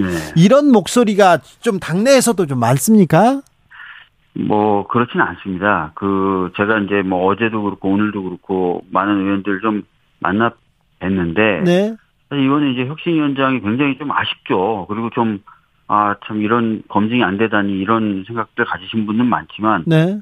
아니 근데 이것 때문에 대표가 사퇴해야 된다고 얘기하는 것도 지나친 거 아니냐는 의견이 굉장히 많아요. 네, 네. 네, 그렇기 때문에 아, 제가 적어도 판단하기로는 이상민 의원님의 말씀 그 네. 기조에 동의하는 의원들이 그렇게 많은 건 아니다 이렇게 말씀드리겠습니다. 예. 예, 예. 아, 사실 챙겨야 될 현안도 많습니다. 오염수, 그렇죠. 예, 네. 오염수 네. 문제도 있고요. 선관위 문제도 있고요. 네. 그 다음에 또 지금 계속해서 수출 안 되고 경제, 무역 수지, 민생 이런 네. 얘기 많은데. 많습니다. 예. 자, 근데 민주당은 지금 늪에 빠져서 이런 얘기를 못 하고 있는 건가요? 안 하고 있는 아닙니다. 건가요? 지금 저희는 후쿠시마 오염수 해양 투기에 대해서 강력하게 지금 싸우고 있고요. 예. 아시다시피 집회도 하고 서명전도 하고 정부에 대해서 압박도 계속 하고 있습니다. 네. 이게 이제 정부의 결단에 달린 문제이고 또 일본을 설득하는 문제이기 때문에 최종적으로 어떤 결과를 낳을지 모르겠지만 저희 야당으로서 할 수 있는 일들을 찾아서 계속 하고 있는 상황이고요. 예. 경제 관련돼서도 여러 가지 어려움이 있기 때문에 저희들이 뭐 법안도 발의하기도 하고 또 또는 뭐 대표님이 이제 중국 관련된 대사도 만나고 이런 일들을 계속 하고 있는 겁니다 저희들이. 그래요? 네. 아, 네. 을지로위원회 위원장이시니까 지, 네. 저이 문제도 좀 물어보겠습니다. 말씀하십시오. 예. 어, 한국노총이 경사노위 불참 선언했고요. 투쟁으로 네. 가겠다 이런 얘기 하고요. 네. 계속해서 이 노조 측 그리고 노동자 측과 이 정부가 대립하는 모양새인데요. 네. 어찌 보십니까? 뭐 아시다시피 이제 윤석열 대통령 후보 시절부터 노동에 대한 비하 발언이나 이런 것들로 좀 문제를 많이 야기하지 않았습니까? 네. 최근에 이제 윤석열 정부의 태도는 그런 걸 더 극대화시켜서 보여주는 것 같아요. 네.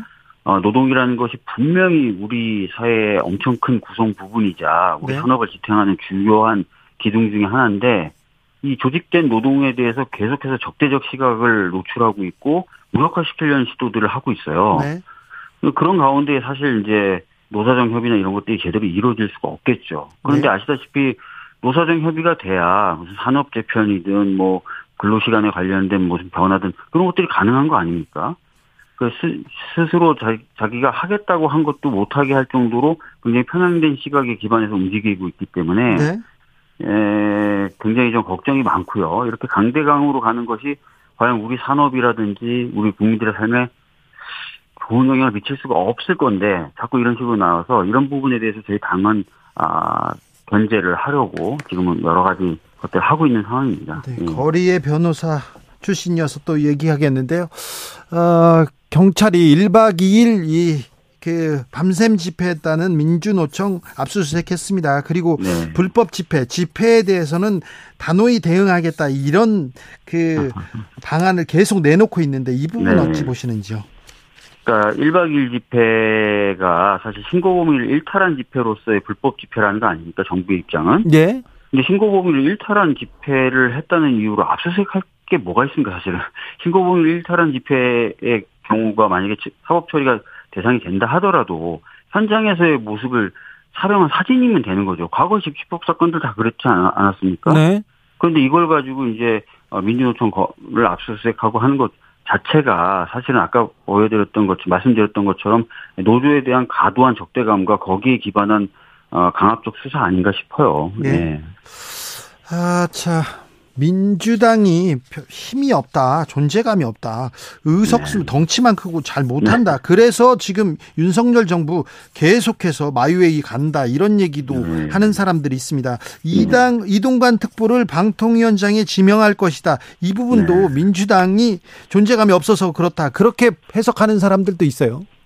그러니까 사실은 이제 국회가 할 수 있는 것은 인사청문이겠죠. 예. 인사청문 결과와 상관없이 대통령의 임명권이 보장되어 있는 직위 같은 경우에 최종적으로 막, 막는 게 어려울 수 있어요. 그러나 예. 저희들은 이제 그 문제 있는 인사, 특히 이동간 이런 어, 학폭 논란이나 이런 것들이 있는 분들에 대해서는 철저히 진상 규명을 해서 국민과 함께 임명하지 못하도록 최선의 노력을 다할 거예요. 네. 네. 지금 네. 준비하고 있어요? 지금 이제 인사청문이 이제 준비가 돼야 되는데 아시다시피 이동관이란 분은 아직 지명도 안 했기 때문에 정식적 준비나 이런 것들은 지금 안 하고 있는 상태죠. 예. 그래도 국민의 우려가 있으면 누가 나서서 네. 좀 준비하고 있어야 되는 거 아닙니까? 아, 저희들은 이제 관련된 사실 같은 거 취합해서 계속해서 입장이나 자료들을 내고 있습니다. 당 차원에서는. 그렇습니까? 네. 네 아, 이태원 참사 대책 본부장이죠. 아닙니다. 대책본부장은 남인순 의원님이고요. 그 밑에 수습 단장을 맡고 있어요. 아 그렇습니까? 네. 아참 많이 맡아요. 좀 박주민은 많이 해요 일을. 네. 어, 박희영 농, 용산구청장이 보석으로 풀려났습니다. 그리고 새벽에 네. 몰래 출근했었는데 이 장면은 네. 어떻게 보셨어요? 그러니까 저는 이런 생각이 든 거예요. 그분이 이제 보석을 청구했던 이유 자체가 공황장애, 불안장애라는 거예요. 예. 도저히 견딜 수 없으니까 빨리 보석을 해달라 해서 보석으로 나온 분인데 나오자마자 다음날 그 구청에 출근해야 될 정도로 구정 업무를 사랑하시는 분인가, 과연 이분이. 네. 뭔가 다른 목적이 있지 않았을까. 예. 어, 라는 좀 걱정이 드는 거죠. 그러니까 예를 들어서 이분의 어떤 범죄 혐의를 입증할 만한 가장 많은 증거가 있는 곳, 구청일 테고, 이분에 대해서 여러 가지 진술을 해줄 만한 관계자들도 구청에서 근무하시는 분들일 테고, 예. 그래서 걱정이 되는 겁니다. 혹시 다른 목적으로 이렇게 출근을 서두르시고 적극적으로 출근하시려고 하는 거 아닐까. 예. 알겠습니다. 참 이태원 참사 관련돼서 재, 재판이 진행되고 있는데 수사에 대해서는 아직도 유가족들은 수사한 게 없다, 드러난 게 없다 이렇게 얘기하는데 어느 정도 좀 그, 그렇지 않습니까? 서울 경찰청장에 대해서도 아직까지 아무런 결정을 못 내리고 있어요. 예. 네, 그 사이에 지금 어, 재난통 재난안전통신망 기록은 기한이 다, 돼서, 다 됐다는 이유로 그냥 삭제되도록 방치됐죠. 뭐 수사는 안 되는데 관련된 자료들은 점점 없어지고 뭐 이런 상황을 가족분들이 직접 목도하고 계신 거예요. 네. 그 상황에서 구청장은 이제 보석으로 나와서 구청에 출근하려고 시도하고. 예. 그러니까 전반적으로 봤을 때 아, 뭔가 진상규명은 안 되는데 자료는 자꾸 없어지고 또는 없어질 위험이 놓이고 이렇게 보이시는 거죠. 저는 합리적인 의심과 합리적인 걱정이라고 생각합니다. 네. 네. 하이드님께서 민주당에서 후쿠시마 오염수 방류 반대 서명하고 있는데 현재까지 몇 명이나 받았는지 좀 물어봐 주세요 합니다. 제가 지난주까지는 제가 숫자를 제가 들어서 아는데 한 그때 30 한 5만 명 됐었거든요. 아 그렇게 많이 이, 받았군요. 이번 주 들어서는 얼마나 더 많이 받긴 했을 텐데 죄송하지만 이번 주 수치는 제가 잘 모르고 있습니다. 알겠습니다. 네. 속보 말씀드립니다. 김명수 대법원장이 서경환, 권영준 대법관 후보자를 제청했습니다. 그런데 대법관 후보자를 이렇게 추천해서 제청하더라도 김명수 대법원장이 어, 제청한 사람은 받아들이지 않겠다는 그런 보도가 나왔어요. 여기는 어떻게 어떻게 생각하세요? 대통령실 발의라고 해서 보도됐던 거에서 언급된 분들이 빠졌네요. 그러네요. 네. 그러니까 벌써 눈치를 본 거 아닌가 싶은 생각이 드는데요. 그래요. 이 부분 근데 뭐이 사람들 제 그 뭐지 추천하면 내가 그 거부권 행사하겠다. 이거는 이거는 이건 삼권 분립 이 명확히 좀 훼손되는 거 아닙니까? 맞습니다. 헌법에 보면 대법관에 대한 제청권은 대법원장이, 동의권은 국회가, 임명권은 대통령이 갖고 있어요. 그래서 제청도 안 된 단계에서 누구누구 제청하면 난 안 받을 거야 라고 하는 것은 제청권 자체를 침해하는 거죠. 그래서, 어, 굉장히 월권적 행위고, 이거는 상권분립에 위배되는 태도였다라고 말씀드릴 수 밖에 없어요. 그런데 그 앞순위에 있던 분들이 빠졌네요. 네, 대통령실에서 누구누구다라고 했다라는 취지의 보도에 언급됐던 분들은 빠졌네요. 예. 그렇습니다. 네. 마음대로 하시는 거죠, 지금. 근데 마음대, 아니, 마음대로 하고 있는데, 민주당이, 민주당이, 어, 견제해야죠. 제지하고 잘못하면 잘못한다고 이렇게 해야 될 거 아닙니까? 아니 잘못된 건 잘못했다고 수차례 성명도 내고 기자회견도 내고 또 필요한 경우에 집회도 하고 하고 있어요. 그래요? 예, 근데 이왜 정도로, 이 정도로 야당 말을 안 듣는 정부가 없었던 거죠. 그렇습니까? 예, 근데 윤석열 정부 그리고 국민의힘 마음대로 합니다. 예, 진짜 마음대로 하시죠. 그런데 왜 민주당한테 그, 어, 이러면 안 돼. 그러면서 민주당한테 마음을 주지 못하는 것 같아요. 뭐 전에도 뭐 비슷한 취지로 한번 말씀드린 적이 있는데요. 그러니까 정치가 보여드려야 될 것 중에 하나가 이 민생에 대한 뚜렷한 개선 효과가 아니겠습니까? 네. 국민 경제 굉장히 어렵고 국민들 삶 정말 힘들어져 가는데 이 민생 관련돼서 민주당이 이제 똑부러진 성과들을 지금 못 내고 있는 것, 또 그것을 위해서 땀 흘리는 모습을 좀 부족하게 보여드리는 것이 저는 크게 작용하고 있다고 생각해요. 그래서 뭐 을지로 위원회 차원에서는 여러 가지 뭐 프로젝트도 했고 그 중에 하나가 이제 전세 사기 피해 지원 특별법을 저희가 발의하고 계속 압박을 해서 정부도 받아들여서 일부 부분이 입법화 되지 않습니까? 그- 그런 작업들을 저희들이 좀 더 계속 더, 더 적극적으로 좀 하도록 하겠습니다. 예. 네. 아무튼 박주민 의원 열심히 일하는데 열심히 뛰어다니는데 또 더 열심히 해야 되겠어요. 박주민이 음, 열심히 네. 하는 모습을 더 보여줘야 되겠어요. 하여튼 뭐 몇 가지 민생 입법에 대해서 계속 얘기도 하고 있고요. 네. 그래서 그런 것들 어 하반기에 좀 보여드리도록 하겠습니다. 가장 고민하는 부분이 뭡니까 요새 박주민은? 보세요. 음. 그러니까 민생 관련된 입법을 해야 된다고 얘기하시는 분들은 많은데 네. 당에서 이게 잘 정리되면서 힘이 실리질 못하고 있어요. 그래서 어 뭐 지난주에도 뭐 정책위 의장이나 뭐 몇몇 분들 모여서 좀 이런 부분들 같이 얘기도 했고 또 뭐 계속해서 얘기해 나가고 있거든요. 최대한 빨리 어좀 힘이 실리는 민생 과제 발굴해서 좀 잘 해 나가도록 하겠습니다. 여기까지 듣겠습니다. 박주민 더불어민주당 의원이었습니다. 감사합니다. 네, 감사합니다. 정치 피로, 사건 사고로 인한 피로, 고달픈 일상에서 오는 피로. 오늘 시사하셨습니까? 경험해 보세요. 들은 날과 안 들은 날의 차이. 여러분의 피로를 날려줄 저녁 한 끼 시사. 추진우 라이브.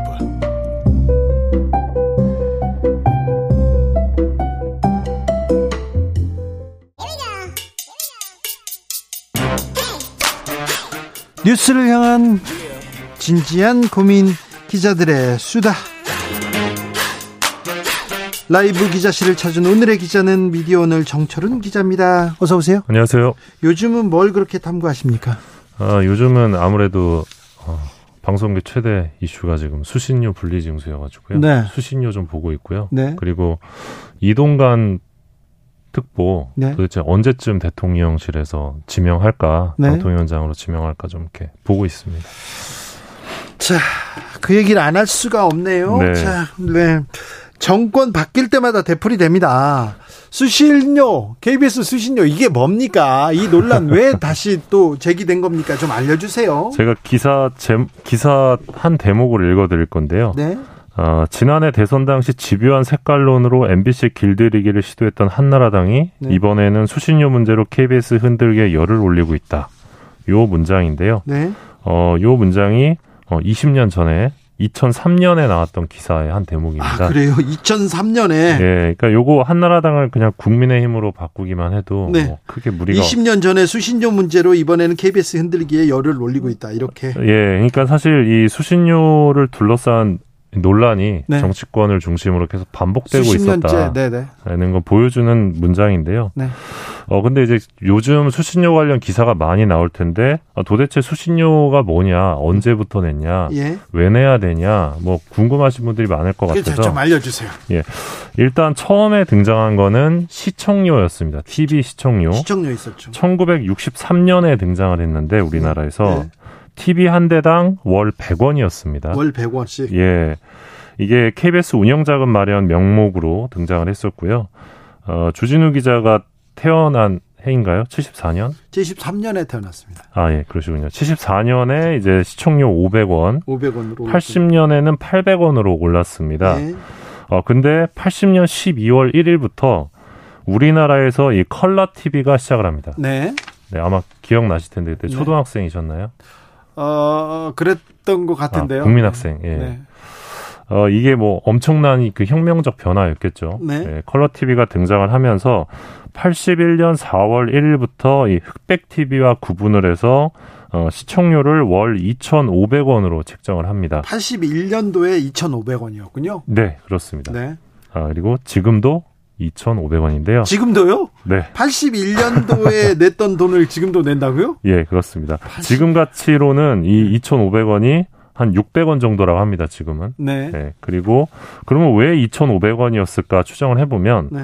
어, 81년도 당시에 신문 구독료가 예. 한 달에 2,500원이었습니다. 지금 신문 구독료가 얼마나 하죠? 2만 원입니다. 아, 그래요. 네. 자, 2,500원에서 2만 원 올랐는데 지금 TV 수신료는 그대로네요. 예, 그렇습니다. 어, 89년에 이제 방송법이 만들어지는데 이때 시청료라는 이름이 수신료로 바뀝니다. 네. 예, 이게 어떤 의미냐면 이 수신료라는 거는 시청의 대가가 아니라 공공 부담금이다 이런 의미를 명확하게 하기 위한 그 명칭의 변경인 건데요. 네.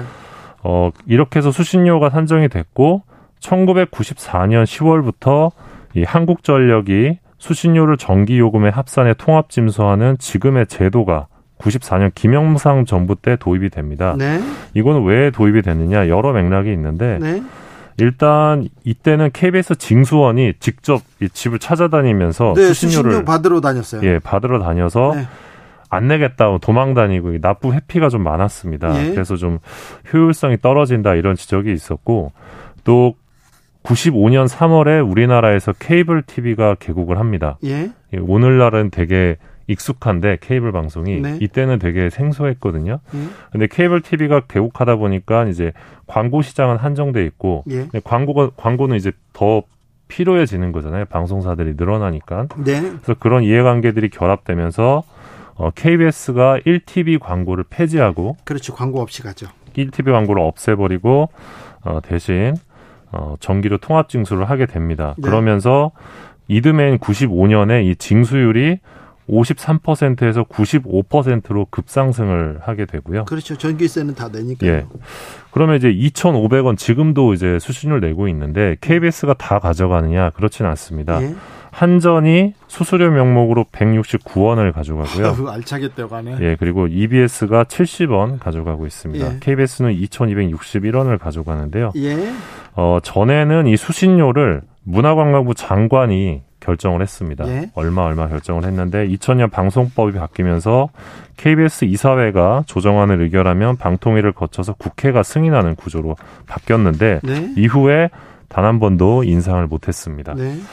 어, 이게 결국 정치권의 어떤 KBS 공정성 논란을 가지고 계속 반복되는 어떤 논란 때문이었는데 사실 정권이 바뀔 때마다 이 수신료 얘기만 나오면 KBS에서 네. 예. 안- 그래서 이 최근에 나오는 이 분리 분리 징수 논란도 네. 반복되었습니다. 예. 이 참여정부 첫 해였던 2003년에 한나라당에서 수신료 분리징수 법안을 추진을 했었고요. 예. 근데 이제 정부가 이명박 정부로 바뀌니까 이때는 한나라당에서 수신료 인상을 또 추진을 합니다. 네, 수신료 인상하고 분리 얘기 안 합니다. 이제 정, 정권을 잡으면 예, 그랬습니다. 그리고 2000 민주당이 예, 이, 민주당이 이제 수신료 인상 반대를 했었고요. 예. 2010년에는 최시중 방통위원장이 어, 수신료가 5천 원에서 6천 원대로 인상될 거다 이런 전망을 내놓기도 했습니다.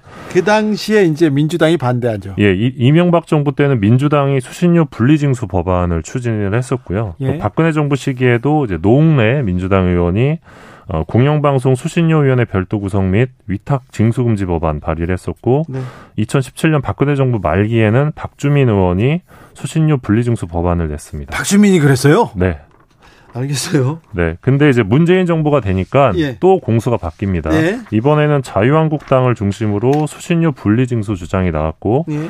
강효상 자유한국당 의원이 2018년에 분리징수 법안을 내놓습니다. 그리고 예. 2019년에는 자유한국당에서 수신료 분리징수 특위가 등장을 합니다. 이렇게 정권 바뀔 때마다 공수 바뀔 때마다 계속 이렇게 들고 나오는군요. 예, 그랬습니다. 그러니까 이처럼 이 수신료 징수 방식에 대한 어, 어떤 논란, 논의는 주로 이제 야당을 중심으로 예. 정치권에서 등장을 했던 겁니다. 그러네요. 항상 거의 야당을 중심으로 나왔었는데 네. 이번에는 야당이 아니라 대통령실에서 네. 정부가 주도해서 수신료 분리 징수를 사실상 지시했다는 점에서 일단 전례가 없고요. 예.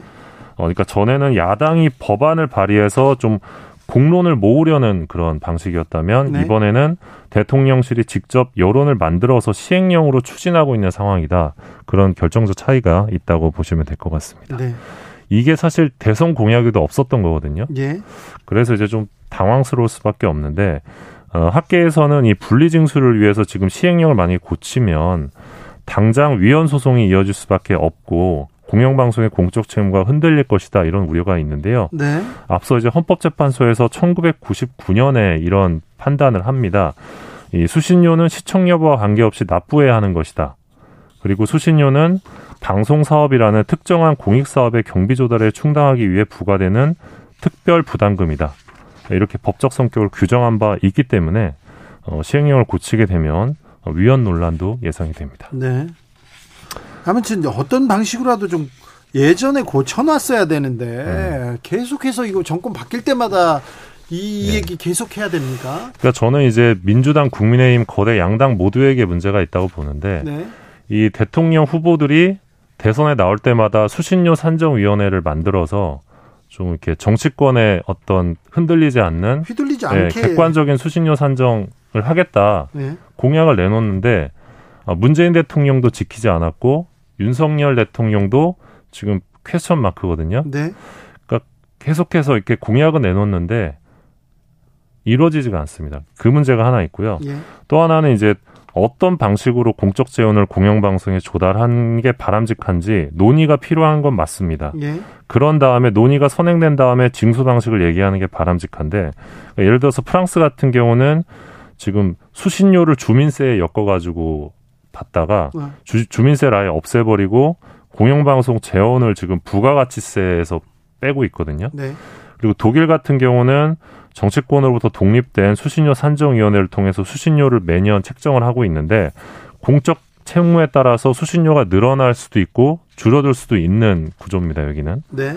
그러니까 우리도 이 KBS, 이 EBS 그런 공영방송의 공적 책무를 구체적으로 규정을 하고 이 책무를 할 수 있게끔 하는 공영방송 재원 조달 방안 논의가 이제 2023년에 맞는 그런 방안을 논의할 필요가 있고 KBS도 시대 변화에 맞게 정체성을 강화하는 어떤 새로운 디자인이 필요한 시점이라고 저는 생각을 하는데 지금은 네. 중복 투표가 가능했던 이 대통령실의 국민 제한 인터넷 투표 하나만을 근거로 어, 분리 징수를 추진하고 있는 국면이 있기 때문에 네.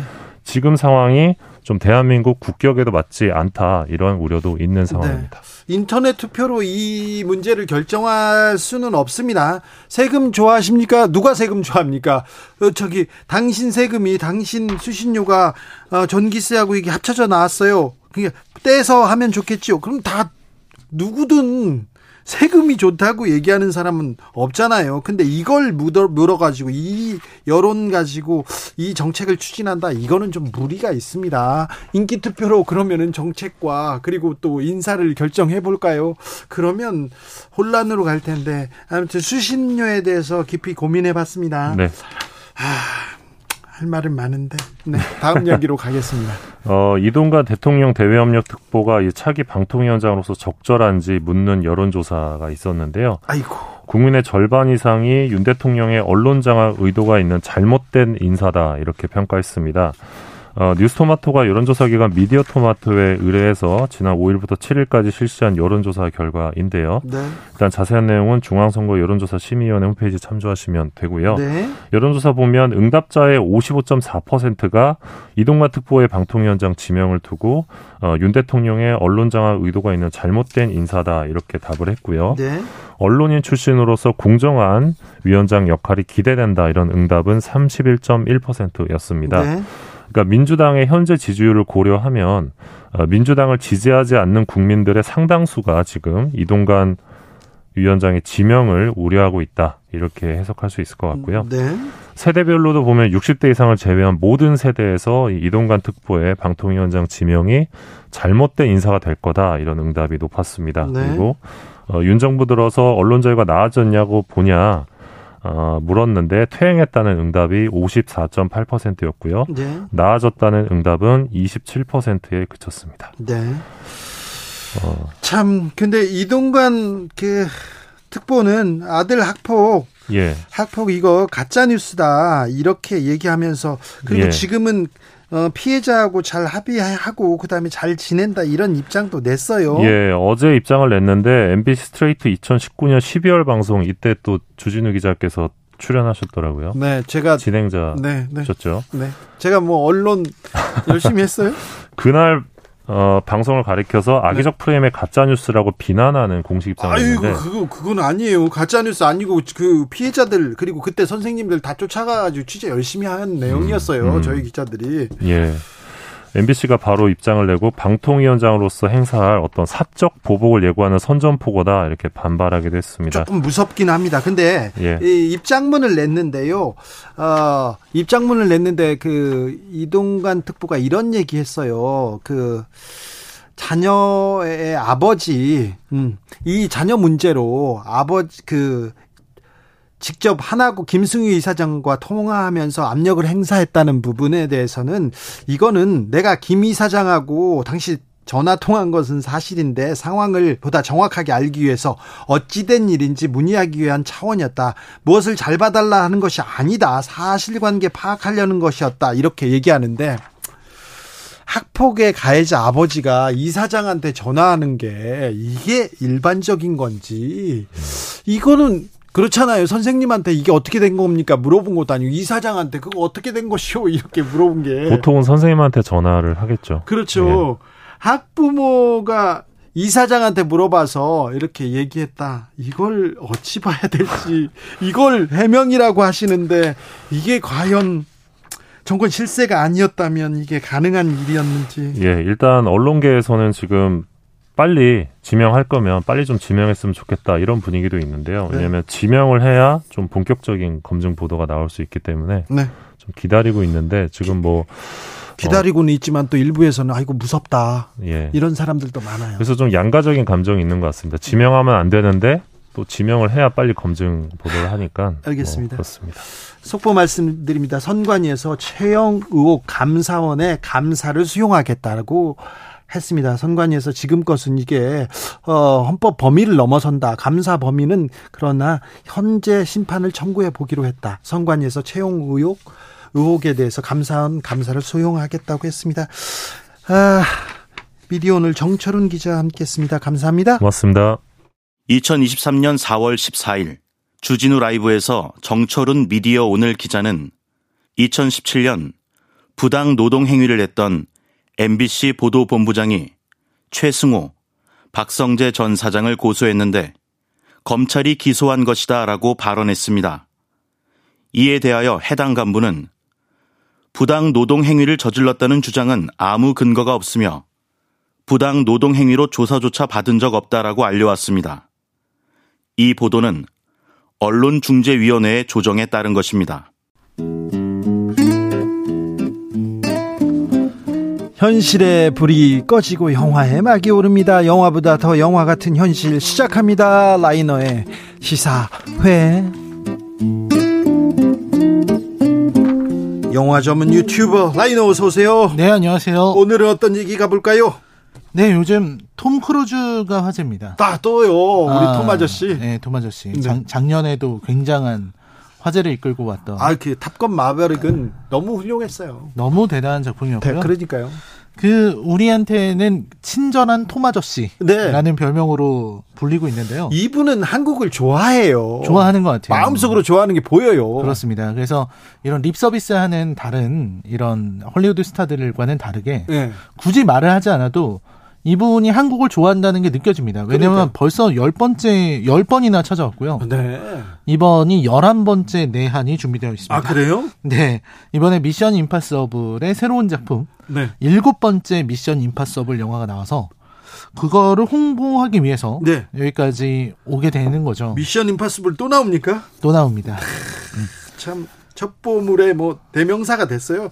007을 막 뛰어넘는다 얘기도 나오고 아 언제 나오나 했는데 나오는군요. 그렇습니다. 사실 뭐, 이 홍보를 위해서 오기는 하지만 사실 애정이 없으면 네. 이렇게 어, 여기까지 오는 열의를 보이기는 어려울 거라고 생각하고요. 네. 또 그만큼 이제 우리들도 이 한국 우리 대한민국 국민들도 톰 크루즈 영화를 굉장히 사랑하고요. 그렇죠. 그리고 또 많이 보는 것도 사실입니다. 네, 톰 크루즈 영화 좋죠. 참 근데 대단한 사람이에요. 이 아저씨. 아저씨입니까? 할아버지입니까? 몰라도 대단한 분이세요. 대단, 대단하죠. 예. 네.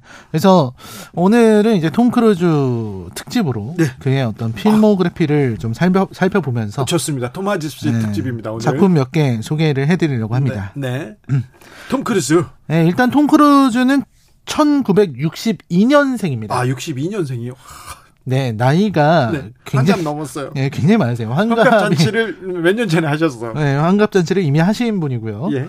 아, 그리고 이 데뷔를 할 때가 고등학생 시절이에요. 아, 그래요? 네, 고등학생 시절에 연기를 시작해서 1981년에 네. 끝없는 사랑이라는 영화로 데뷔를 합니다. 아, 그래요? 그거는 모르겠다. 그래서 이제 40년이 된 거죠. 데뷔한 지 40년이 된 이제 우리나라에서 보통 30년만 돼도 이제 원로 배우 소리를 듣는데 대가 소리 듣죠. 네, 근데 이분은 지금 40년, 40년이 넘었습니다. 네. 그런데도 지금 할리우드 스타로 불리고 있고요. 네. 지금 뭐 현 시점에서는 살아있는 전설. 가장 인기 있는, 가장 그렇죠. 흥행 보증된 그런 아, 저기 배우 중에 하나입니다. 그뭐 물론 아카데미는 못 탔어요. 제리 맥- 맥과이어 타네 마네 했는데 못 네. 땄는데 그럼에도 불구하고 최고의 배우라는 거는 뭐 부인할 수 없습니다. 그렇죠. 뭐 압도적인 스타라는 거는 뭐 네. 이미 뭐 말할 수가 없고요. 네.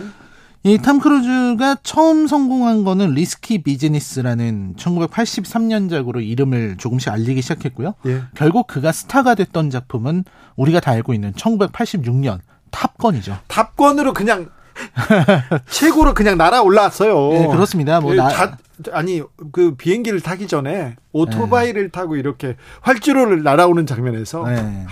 활주로를 오토바이 타고 달리는데 예. 사람이 그렇게 멋있어도 되나? 그렇죠. 이런 생각이 들죠. 거기서 끝났잖아요. 그리고 이제 그 그가 사용하는 그 선글라스 예. 이 브랜드가 있는데요. 네. 그것도 엄청 유명해졌습니다. 그렇죠. 모든 사람들이 톰 크루즈 되겠다고 네. 그 선글라스를 사기도 했었죠. 그 선글라스 끼고 오토바이 많이 탔습니다. 어, 그렇습니다. 아유, 그렇습니다. 가죽 자켓 입고 가죽- 그럼요. 그렇죠. 여름에도 입었어요. 아, 그렇습니다. 그래서 그 이후에는 뭐 더 뭐- 말할 거 없는 엄청난 작품들에 나왔죠. 아니 근데 탐 크루즈는 나오는 작품마다 다 흥행합니다. 네, 그렇습니다. 뭐 컬러 오브 머니라든지 어퓨 굿맨, 7월 4일생 다 그때 7월 4일생. 의미도 의미도 있었어요. 뱀파이어와의 인터뷰라든지 네. 뭐 제리 맥과이어, 아이즈 와이드 셧, 매그놀리아, 예. 뭐 마이너리티 리포트, 우주 전쟁 거의 뭐 대부분 봤네. 거기에 이제 미션 임파서블 시리즈까지 예. 뭐 없는 작품이 없죠. 뭐 레인맨 이런 영화도 있었고요. 아 그렇죠. 엄청난 작품들이 있었기 때문에 어 정말 나온 작품만 해도 하나하나 당대의 영화라고 할 수 있는 그런 작품입니다. 네. 그뿐만- 작품마다 다 흥행했어요. 그뿐만 아니라 이제 또 제작사로 제작자로도 미션 임파서블은 아, 탐 크루즈가 제작한다면서요? 그렇습니다. 돈을 어마어마하게 벌겠네. 1편부터 본인이 제작을 했어요. 직접이요? 예, 그 크루즈가 이 폴라 와그너와 함께 크루즈 와그너 프로덕션을 만들고 네. 거기에서 제작자로 활동해서 미션 임파서블 1편을 제작하고 나서 네. 그 후로 톰 크루즈는 미, 미션 임파서블 시리즈에서 주인공과 제작자 예. 두 개를 동시에 맡고 있습니다. 그래서 지난번 미션 임파서블 여섯 번째 작품 폴아웃 때 네. 그때 그 한국에 또 내한을 하지 어, 않았습니까? 그쵸.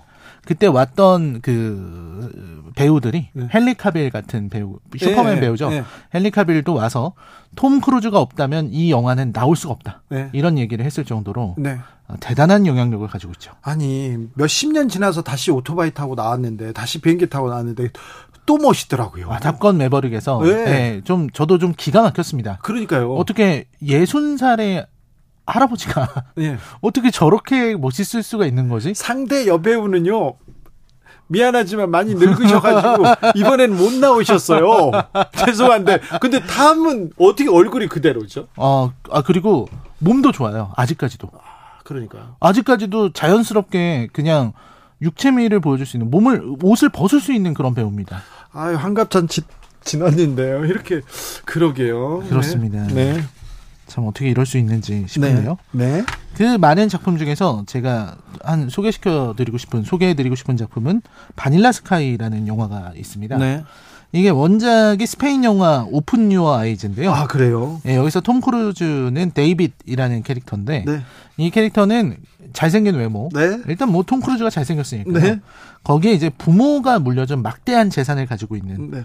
그런 인물인데 그러다 보니까 삶이 재미가 없는 겁니다. 그렇죠. 의미를 못 느끼는 거예요. 네. 모든 걸 가졌기 때문에. 네. 근데 이제 자기 생일 파티에서 네. 친구가 자기 지인인 여자를 소개해 주는데 소피아라는 여성인데요. 여기서는 페넬로페 크루즈가 연기했습니다. 첫눈에 반하죠. 첫눈에 반합니다. 아유, 첫눈에 반하죠. 예, 첫눈에 반해서 예. 그녀와 사랑에 빠지고 그리고 드디어 나의 삶의 이유, 예. 내가 살아야 되는 어떤 존재의 의미 예. 이런 걸 이제 깨닫게 된 거죠. 네. 그런데 문제는 이제 아, 아무래도 잘생긴 부자다 보니까 여자 관계가 좀 복잡해서 네. 줄리라고 네. 카메론 디아즈가 연기했는데요. 네.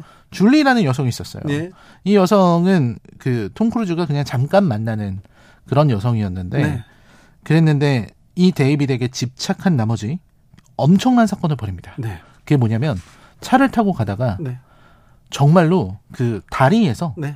강으로 뛰어내려 버렸어요. 그렇죠. 차를 몰고 그냥 동반 자살을 시도한 거예요. 예. 나를 선택하지 않는다면 네. 네가 그 여자를 사랑한다면 네. 나는 그냥 여기서 죽음을 택하겠다. 예. 그리고서는 그냥 강으로.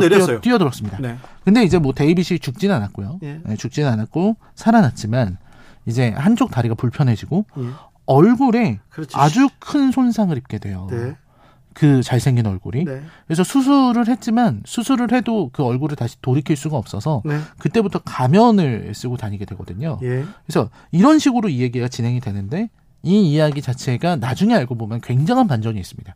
그래서 요거는 그 반전을 보고 보시고 나면은 여기까지 하고 이제 영화를 보셔야 돼요. 네. 바닐라 스카이. 자, 그 많은 탐 크루즈 영화 중에 라이너가 꼽았습니다. 그러면 여러분들이 챙겨 봐야 된다는 겁니다. 네, 철학적인 메시지도 있고요. 네. 그리고 탐 크루즈의 잘생긴 얼굴을 망가뜨리겠다는 결단을 한다는 게 예. 정말 쉽지 않은 영화의 선택이죠. 아, 그렇습니까? 네, 그렇습니다. 아, 반전이 숨어 있고요. 굉장히 완성도가 높다고 라이너가 지금 손꼽았습니다. 자, 라이너가 꼽은 두 번째 영화는 뭡니까? 아, 이 작품은 정말 오늘의 문제작. 미션 임파서블. 아, 미션 임파서블 많은데 네. 또 또 뭘 보라는 건지 봐야죠. 아, 물론 이제 많아서 네. 최근작 6편을 보는 것도 좋겠는데 네. 일단 1편을 한번 볼 필요가 않나. 1편, 네. 이 미션 임파서블의 줄거리는 이, 이 내용 자체가 원래 원작이 있어요. 예, 예. 원작이 TV 시리즈였거든요. 네. 근데 여기 TV 시리즈이기 때문에 이제 주인공 2단 네. 2단이 바로 톰 크루즈입니다. 2단, 일단 헌트인데요. 허크. 예. 2단 헌트가 이제 IMF 요원인데 IMF는 가상의 조직인데요. 예, 정보기관. CIA의 예. 하부 기관입니다. 네. 그러니까 CIA 안에서도 굉장히 험하고 위험하고 첨단 기술이 필요한 가장 은밀한. 은밀한 그런 임무만 골라서 하는 곳인데 네. 근데 이제 이 임무를 하다가 차례차례 팀원들이 누군가의 습격으로 사망하는 일이 벌어지게 됩니다. 그렇죠. 그래서 여기서 유일하게 살아남은 사람이 이제 탐 크루즈 네. 이단 헌트였는데 헌트를 또 다 없애려고 그래요. 그렇죠. 왜냐하면 내부 스파이 아니냐. 예. 혼자 살아남은 게 너무나도 이상하다. 네. 그래서 체포하려고 하고요. 그래서 여기서 누명을 벗고 진짜 배신자를 찾기 위해서 네. 이단이 사투를 벌이게 된다는 그렇죠. 이야기입니다. 다 누명을 벗고요. 다 해요. 그리고 또 예쁜 여자를 만나죠. 아 그렇죠. 네. 이, 이런 어떤 공식 자체는 007에 있는 공식입니다. 너무 뻔해요. 너무 뻔하죠. 너무 뻔한데 너무 재밌죠. 그러니까 이게 줄거리가 굉장히 단, 단조롭고 예. 말씀하신 것처럼 결말도 정말 뻔하거든요. 네. 근데 이게 브라이언 드 팔마 작품 중에서도 아주 특별한 작품이라는 평가를 받는 게 이 예. 쉬운 플롯을 갖고서 정말 첫보물 특유의 매력, 네. 그 어떤 쫄깃쫄깃한 그런 긴장감 네. 이런 것들을 살려내는 진행을 보여줬습니다. 그렇죠. 네, 이 그렇죠. 미션 임파서블 뭐 우리가 그 미션 임파서블 하면은 생각나는 그 특유의 음악과 함께 어, 그렇죠. 아주 불가능한 임무를 수행하는 네. 이런 모습들이 잘 나오고요. 특히 이- 예. 네. 공식 같은 걸 만들었는데 그 공식이 진부한데 너무 재밌어요. 네. 007을 뛰어넘었다 이런 얘기가 계속 나오잖아요. 그렇죠. 007 이상이다라는 얘기가 나오고 있는데 네. 그리고 또 이 첫 번째 작품에서는 사실 지금 생각하면 시대를 굉장히 앞서간 영화입니다. 아, 그래요? 왜냐면 여- 이때가 1996년인데 네. 여기에 나왔던 시스템들이 사실은 여기 나오는 기술들 네. 이런 게 이때는 미래 기술이었는데요. 네. 그 미래 기술이 지금 다 사용되고 있어요. 저 지금 지문 인식 시스템, 네. 뭐 음성 인식, 음성 인식 장치라든지 망막 인식이라든지 뭐 이런 보안 기술들 이런 네. 것들이 어, 이 영화에서 쭉 나오고 있습니다. 이런 부분만 조언하는 이런 부분만 이렇게 얘기하는 과학자 그룹이 있는 것 같아요. 음. 그래서 아, 지금 연구하고 있는 지금 상용화를 앞두고 있는 기술들을 먼저 갖다 씁니다. 네. 영화를 보면 미래 산업에 대해서도 약간 고민할 수 있어요. 네, 그래서 실제로 이, 여기서는 컴퓨터 관련해서 자문을 많이 받았고 네. 특히 이제 애플사에서 도움을 많이 줬다고 합니다. 네, 네, 그런 얘기가 있, 죠 그렇습니까? 네. 근데요, 네. 어, 라이너도 톰 크루즈에 대해서는 약간 높게 평가하시는 건가요? 그. 그렇습니까? 왜냐면 저는 톰 크루즈를 한마디로 말을 하자면 네. 이 대중의 품에 안긴 마지막 movie star다. 아 그래요? 라는 말을 할 수 있을 것 같아요. 왜냐면 살아있는 배우들 중에 더 이상 movie star라는 말을 할 수 있는 배우는 톰 크루즈 한 명밖에 없습니다. 아 그래요? 옛날에는 이런 배우들이 있었는데 네. 지금은 이제 그런 배우들이 없죠. 그냥 이름 하나만으로도 영화를 보러 갈 수 있는 사람, 네. 영화 하나를 자기 혼자 이끌어 갈 수 있는 네. 사람 그런 사람들이 이제는 없는 것 같아요. 톰 크루즈 하나 아닙니까? 그렇습니다. 레오날도 디카- 디카프리오 아닙니까? 아, 그, 그 레오나르도 디카프리오 같은 경우는 이제 좀 작품성 있는 작품에 네. 출연하려고 하고 네. 상을 받을 수 있는 작품에 욕심을 내잖아요. 그렇죠. 그리고 브래드 피트 같은 경우도 네. 자신의 스타성을 이제 버리고 예. 예, 제작자로서 예. 아주 의미 있는 작품을 만들려고 하는데 네. 톰 크루즈는 다릅니다. 네. 톰 크루즈는 그냥 대중들의 품에 안기기를 선택한 거예요. 대중들이 좋아할 만한 영화, 대중들이 보러 올 만한 영화를 만들어요. 그렇습니다. 그래서 대중의 앞에서 내 자신이 가장 좋아하고 잘하는 영화를 목표로 삼아서 그걸 보여주고 해내고 있죠. 그렇죠. 그래서 20세기형 movie star로 마지막에 남아있는 거고요. 네. 그래서 지금 60세가 넘었음에도 불구하고 불가능한 임무에 도전하고 예. 날고 뛰고 구릅니다. 네. 이 토마저 씨가 이렇게 친근해지는 이유는 이 위대한 예술가의 길을 선택해서 혼자서 고고히 빛나는 별이 된 게 아니라 네. 그냥 우리 곁에 와서 예. 우리를 더 환하게 만드는 그런 음. 길을 선택했기 때문에 대중 스타의 길을 선택했기 때문에 더 친근하게 느껴지는 것 같습니다. 아, 이런 예술성, 작품성, 그리고 이 상에 대한 이런 욕심이 있었을 텐데요. 그렇죠. 그런 고민이 있었을 텐데 철저하게 대중한테 간다, 대중한테 안긴다는 표현했는데 그것도 또 의미가 있는 것 같아요. 그렇습니다. 예. 자신이 혼자 예술성을 발휘해서 혼자서 빛이 날 수도 있었는데 네. 대중에게서 멀어지는 대신에 아주 대단한 명예를 얻을 수도 있었을 텐데 네. 근데 그걸 버- 그 길을 버리고 네. 과감히 그냥 대중 곁에 서서 예. 같이 걸어가는 걸 선택한 거죠. 네. 그런데 저기 톰 아저씨는 네. 왜 그 다른 여자 스캔들 얘기가 좀 안 나올까요? 아 요즘 이혼하고는- 스캔들- 네, 스캔 예전에 막 소파에 와서 한번 방방 뛴 이후로는 네. 그런 얘기가 없어요? 잘 안 나오고 있습니다. 네, 나이 들어서 그런가요? 아 그런 건 아닌 것아 같고. 그런 거 아니에요. 알파치노 요새 보세요. 어, 그런 걸 보면 그렇진 않을 텐데 왜 없죠? 그죠? 어, 모- 모르겠습니다. 뭐, 뭔가 혼자 어, 뭔가 관리를 잘하는 것인지 아, 파파라치를 피하는 어떤 자신만의 기술이 있는 것인지 아니요, 뭐 다른 배우들은 없어서 그런가요? 이분 다른 배우들은 거의 반쯤 포기하고 사시는 분들도 있더라고요. 그래 어떤 사람은요? 뭐 디카프리오라든지 네. 어, 그런 분들은 이게 되게 자유롭게 여자친구도 많이 바꾸고 너무 많이 바꾸니까. 그러니까 연애인이 연애를 하는 사람이잖아요. 그렇습니다. 너무 자주 바꾸죠. 네. 바꾸죠. 아니, 부러워서 그런 건 아니에요. 지금 우리가 얘기하는 게 아, 네. 그렇죠. 그런데 아무튼 탐 크루즈는 다른 얘기도 별로 안 나와요. 아 그렇습니다. 그러니까 자신 뭐 종교 문제 뭐 이런 네, 게좀 있긴 한데 사이언톨로지 계속 얘기 있었죠. 네, 그런 얘기가 있긴 한데 뭐. 뭐 사생활에 있어서 문제가 있다는 얘기가 거의 안 나오고 있죠. 네. 아무튼 때마다 이렇게 영화를 들고 찾아오는 게 너무 즐겁습니다. 반갑습니다. 뭔가 어, 오랜 친구가 찾아와가지고 또 한바탕 잔치하고 가는 것 같아서 네. 네, 좀 즐거운 기분이 들죠. 올 여름은 그러면 지금 미션 임파서블 그렇죠. 네, 올 이번 달 말쯤에 네. 어, 온다고 하는데요. 그래요? 네, 기대가 됩니다. 그렇습니까? 자, 기대가 되네요. 시사회 오늘은 탐 크루즈 스페셜로 라이너와 함께 꾸며봤습니다. 감사합니다. 네, 감사합니다.